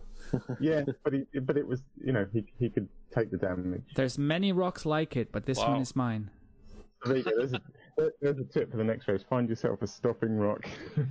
Uh, you know, it's it's it's. I love that you mentioned this because um, next to the uh, the championship courses, I, I've been doing a little fun challenge in Discord for two of the the races where I set up a bit of a gymnastics kind of like a like a challenge within the settlement where you had to get up on a building, jump to another building, and then land on a pillar to to do a bit of a time trial and everyone can just have fun with this and, and try them on their own time. And i've been having so much fun watching uh, people specifically shay uh, getting the times well down. And then when he beat beat me on a time i did exactly uh, what you're saying alec with that rock. Inst- like there was a, a, a building where you had to land on it turn around and jump off it. But instead of actually landing stopping turning around i just slammed into the wall and used that moment that bounce to, to reverse myself back off it and and And I should say, by the way, I'm, I'm loving the parkour courses. I haven't had time to do this one yet, but I do want to try and do it. But I, I, I just- hope more people will do them. Yeah, I, I the first one was called the Brookpoy Urban Climb, and the second one I've called the Plexico Flex because honestly, it is a flex when you can do it. It's it's a good flex. And and yeah, again, Shay teaching myself, and then me teaching Crank the fact that riding a wall, guys, ninety degrees up is simple. You just gotta boost past the ninety degree up, and suddenly you're boosting towards the wall. What a revelation that was! Yeah, have you seen that? That is spreading like wildfire. Like It's people are just being incredible. On, and then some, and everyone has exactly that moment where they, they don't quite get it, and they're, they I don't get it, and then they Yeah. suddenly go, "Oh my god!" I, I wonder maybe Shay can let us know. I, I know he's watching. Maybe Shay can tell us whether uh, this is something he found out by himself or whether he has uh, seen someone else do this. Um, uh, while we're waiting for him to answer that, the eight wheel drive endurance championship standings as we have them right now. Alec then in first place, of course. What are your guys' predictions for the things coming up? Do we expect more explosions from Shay or do we think he'll learn to be more preservative? Crank, what about you? Are you gonna finish some races? Where are you? What, what are your predictions? Hey, hey, I finished the last two. Oh, I even came third in the last. No, I, I tend to. Um, Well, you, I you, you still have the what is it? Well, you, you're still infamous for for blowing up. Like blowing up. Well, no, I was about to suggest it because even in Jambi, I haven't completed a, a Jambi run yet. Um, but my practice um, has been literally um, do the start, drive as far as I can, and, and I'll just blow up to, to go back to the start because it's quicker. So that is actually part of my practice thing. Of course, it does mean that I don't end up doing the whole run. Um, Yeah. But um, so it, it's almost I, I actually obviously race differently in, in the race um, because yes, I, I have to not want to blow up at the uh, end of it. So um, I, I won't be winning. Does that help? Anyone Uh, else? Because because I mentioned me and Alec not blowing up, and I was a little snob about it. I'm probably gonna blow up this week. That's my prediction. No, come on, man. I want people to finish. Honestly, every Oh, time I do the every time I do the leaderboard, like half of the people are DNF. Come on. I'm definitely more worried about DNFing than losing to Shane. Yeah, yeah, yeah. And you should be. It's uh, honestly, I agree with the Uh, the, the tactic I'm not- being played I, I don't think I'm worried about DNFing on this. I'm, I'm quite happy with the course. I think it's it's easier than Brockpoy. I, I'm, I was surprised that Yeah. I finished Brockpoy, and I was even more surprised when it was in third. That's the thing with Um, Jambe. It's like that- it's irritated when you don't get it fast because blowing up isn't like you you can you can safely do it. You can make a couple of mistakes, pit, and and and you can still finish. But it's irritating because you feel like you didn't do it in in an optimized manner. Crank, sorry, you were saying Yes. I, I I I jumped in. Yep. So, um, I, I don't know what what what was I saying. I think That's I finished that's what I all was saying. No, no, that's all Sorry. good. Any any other predictions? So who? Te- okay, who? Uh, uh, vote of hands I have a- with your voice. A vote of voice. Who's is Shay gonna win the championship? No, I think Shay's going to w- come in first place in more races than anyone else. But Alec Turner, with his slow and steady, is actually going to win based on DNFs. Who thinks Yeah, Alec That's is gonna win the Lewis as well, championship? yeah. Raise hand. I think Alec's gonna get this. Um, I think there's a couple of surprise entrants there that have come late, though, aren't there? And I Skirt? think it's worth keeping an eye on them as well. Their, their skirt wasn't there someone else? Uh, Terrasidic. How was he doing? Yes, oh, no, a te- he did. He did. Terror Siddick is um uh, he's he's infamous for his time trial shadowing of many events because he's from Australia, so he misses out on quite a few things. I That's believe. yeah. Yeah, so he's he's doing the time trial, for example, shadowing the eight wheel drive endurance championship with the time trial, so you can you can register your times with him as well. And he, I don't remember where he finished. Was it fourth or fifth? But yeah, he he did a good solid for his first race. I think the problem with these guys is, is is because they've missed races. You know, Skur would be a massive threat, but he's hmm. missed two, and he's going to miss this next one, so Yeah, just can't really make the points up. yeah, fair Yeah. point. It's weird. I don't. I don't mean disrespect to anyone. I definitely would put my money on Shay on any given Sunday, but I put my money on Alec for the overall because of the he plays it safer. Here's That's the thing, so Kai, and disrespectful. here- Here's the thing. Shay, Shay's listening to this. You know, he's sitting there typing away. In chat. He, um, Yeah. sooner or later, he's well. I, I just think maybe he might ease off on the throttle a bit. He, he, he knows as well as anyone that DNS just can't cost you all the points. You know, so um, I don't know. I don't quite. I don't quite know what's in his mind. Whether he just wants to win each race individually or. I was so surprised when he blew up on the last race with that, that early pit stop and then the clipping of that little ledge. I mean, damn, this guy is so good. He blows up on the first stage of uh, whatever it was, and then he blows up again in, in this last race. Jesus. But that's the difference in racing with other people and racing by yourself. You you can make the mistake, and that is the big difference. Um, Yeah.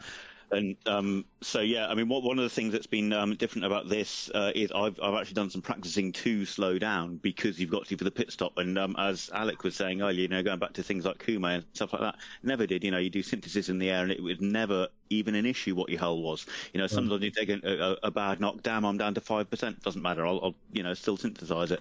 So that's a huge change on that, and, and it's a great one. As I say, you know, practicing actually slowing down is a good thing as well as practicing speeding up.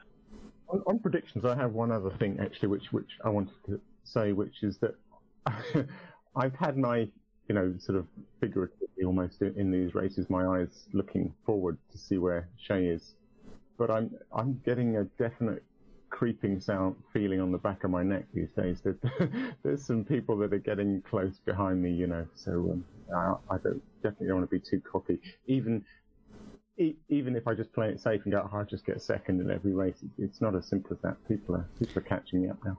I'm just hoping I'm uh-huh. gonna I'm gonna be able to catch you guys on camera. It's so frustrating when people blow up or finish and I'm not there or I don't see them. Please, instancing. We need it to work.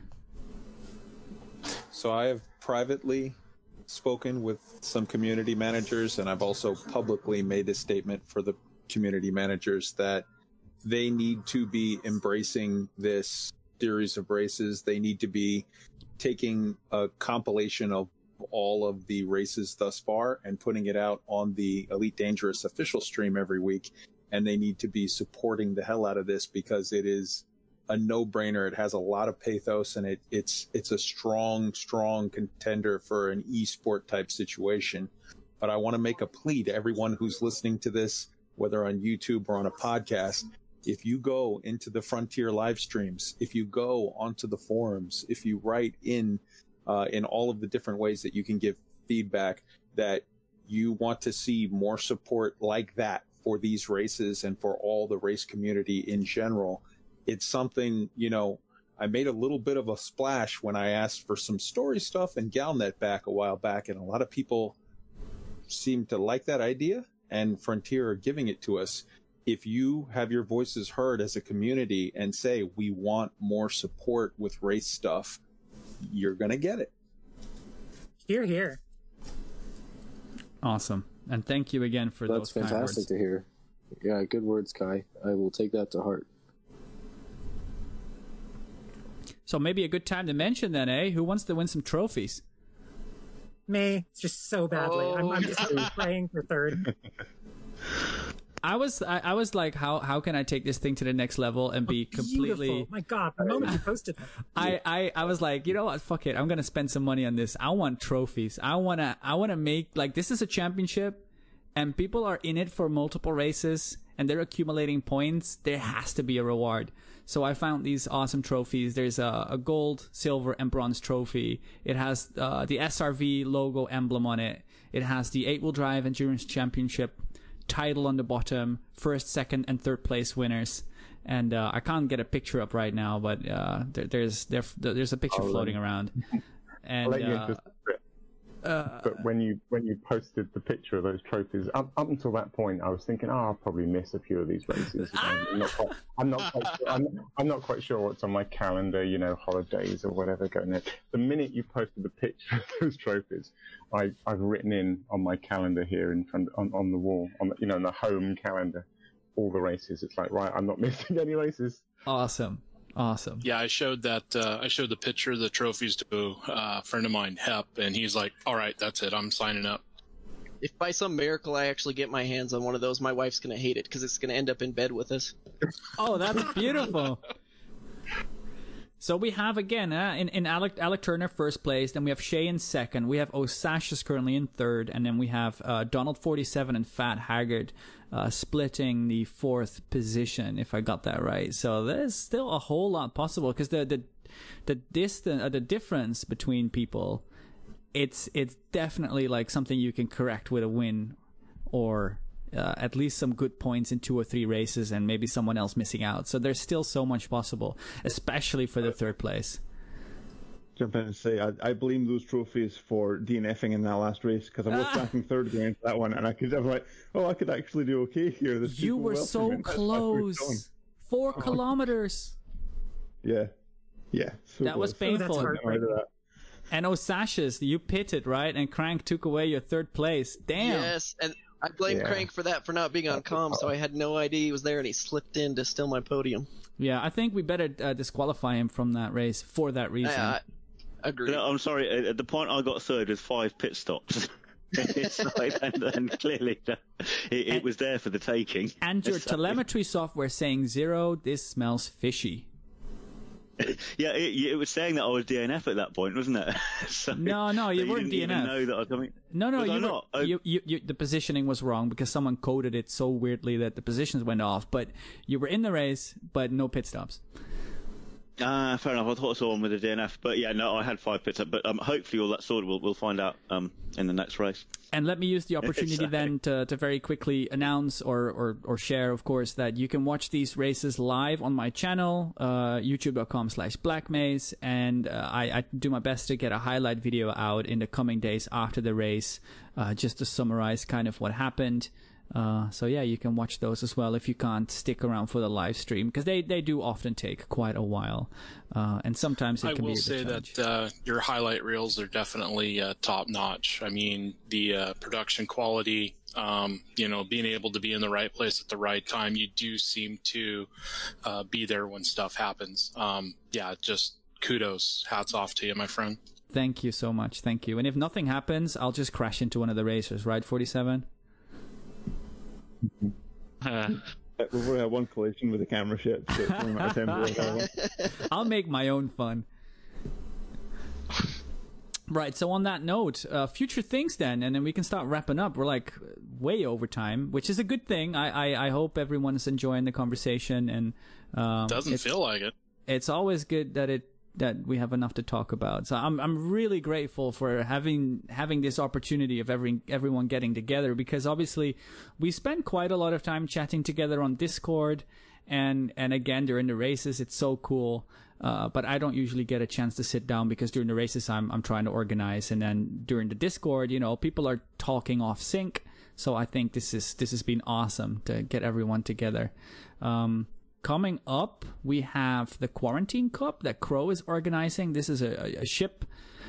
Is it a is it a championship, Haggard? You know, or anyone? Well, it's Yes, it is I a have the championship. post open. it's it's some There's kind of championship, communications right? going on. There's an annual championship that he's working on, um, and then there's also the Quarantine Cup, which apparently I did close the link. Thought I still had it open. It's and, and can Uh, we just say that it's it's it's a wonderful name. Yeah, yeah.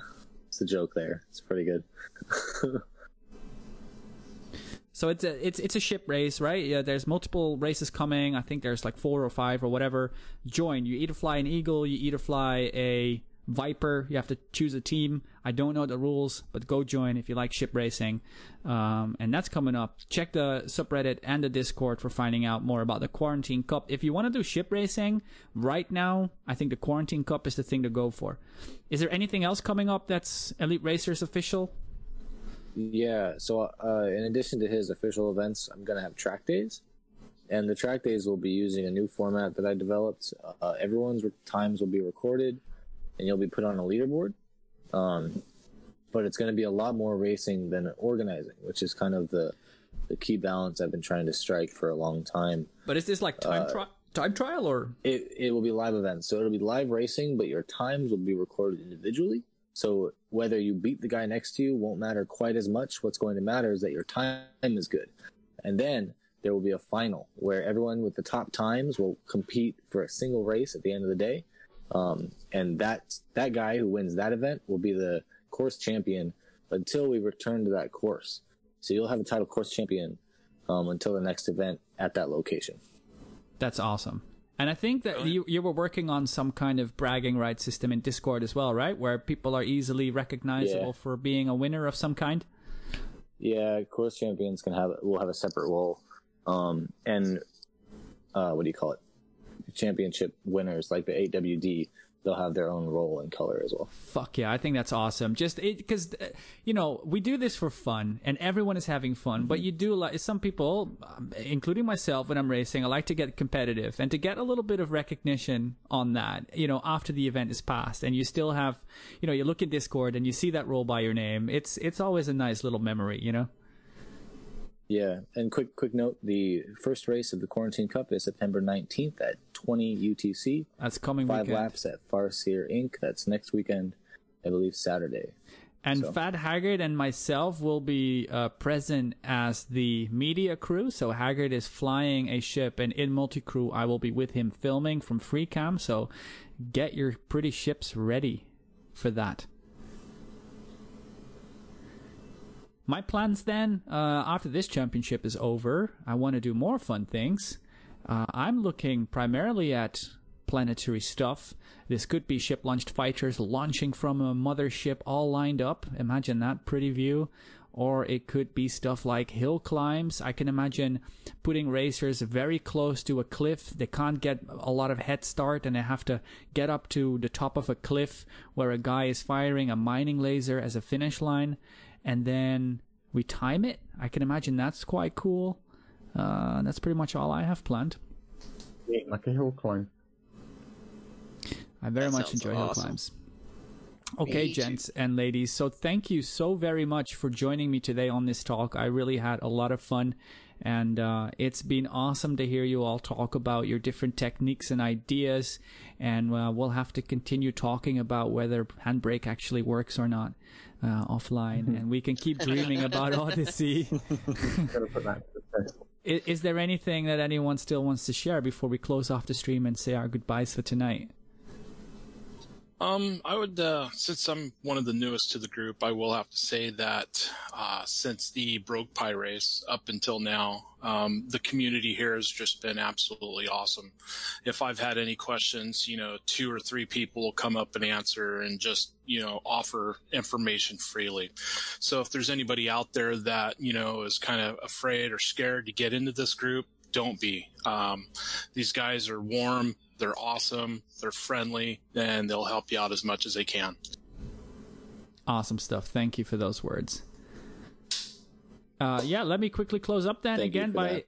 That uh, uh, thanking Kai as well again for hosting us on his uh, YouTube channel, on the Elite Week YouTube channel. Uh, so thank you for that. And uh, of course, check out his weekly podcasts as well, uh, coming out every Friday. Um, and I didn't actually plan a goodbye thing, so I don't know what to say. I think we'll just close it at that. See you at Jambe tomorrow. See yes, you at Jambay, Jambe, yeah. Oh, thank you, Alec. Indeed. Of course, we are racing tomorrow at Jambe, so come and check out the broadcast. Hell yeah! All right, 07, folks. Thank you. Okay, thanks, thank guys. you. Cheers, everybody. Cheers, 07, 07.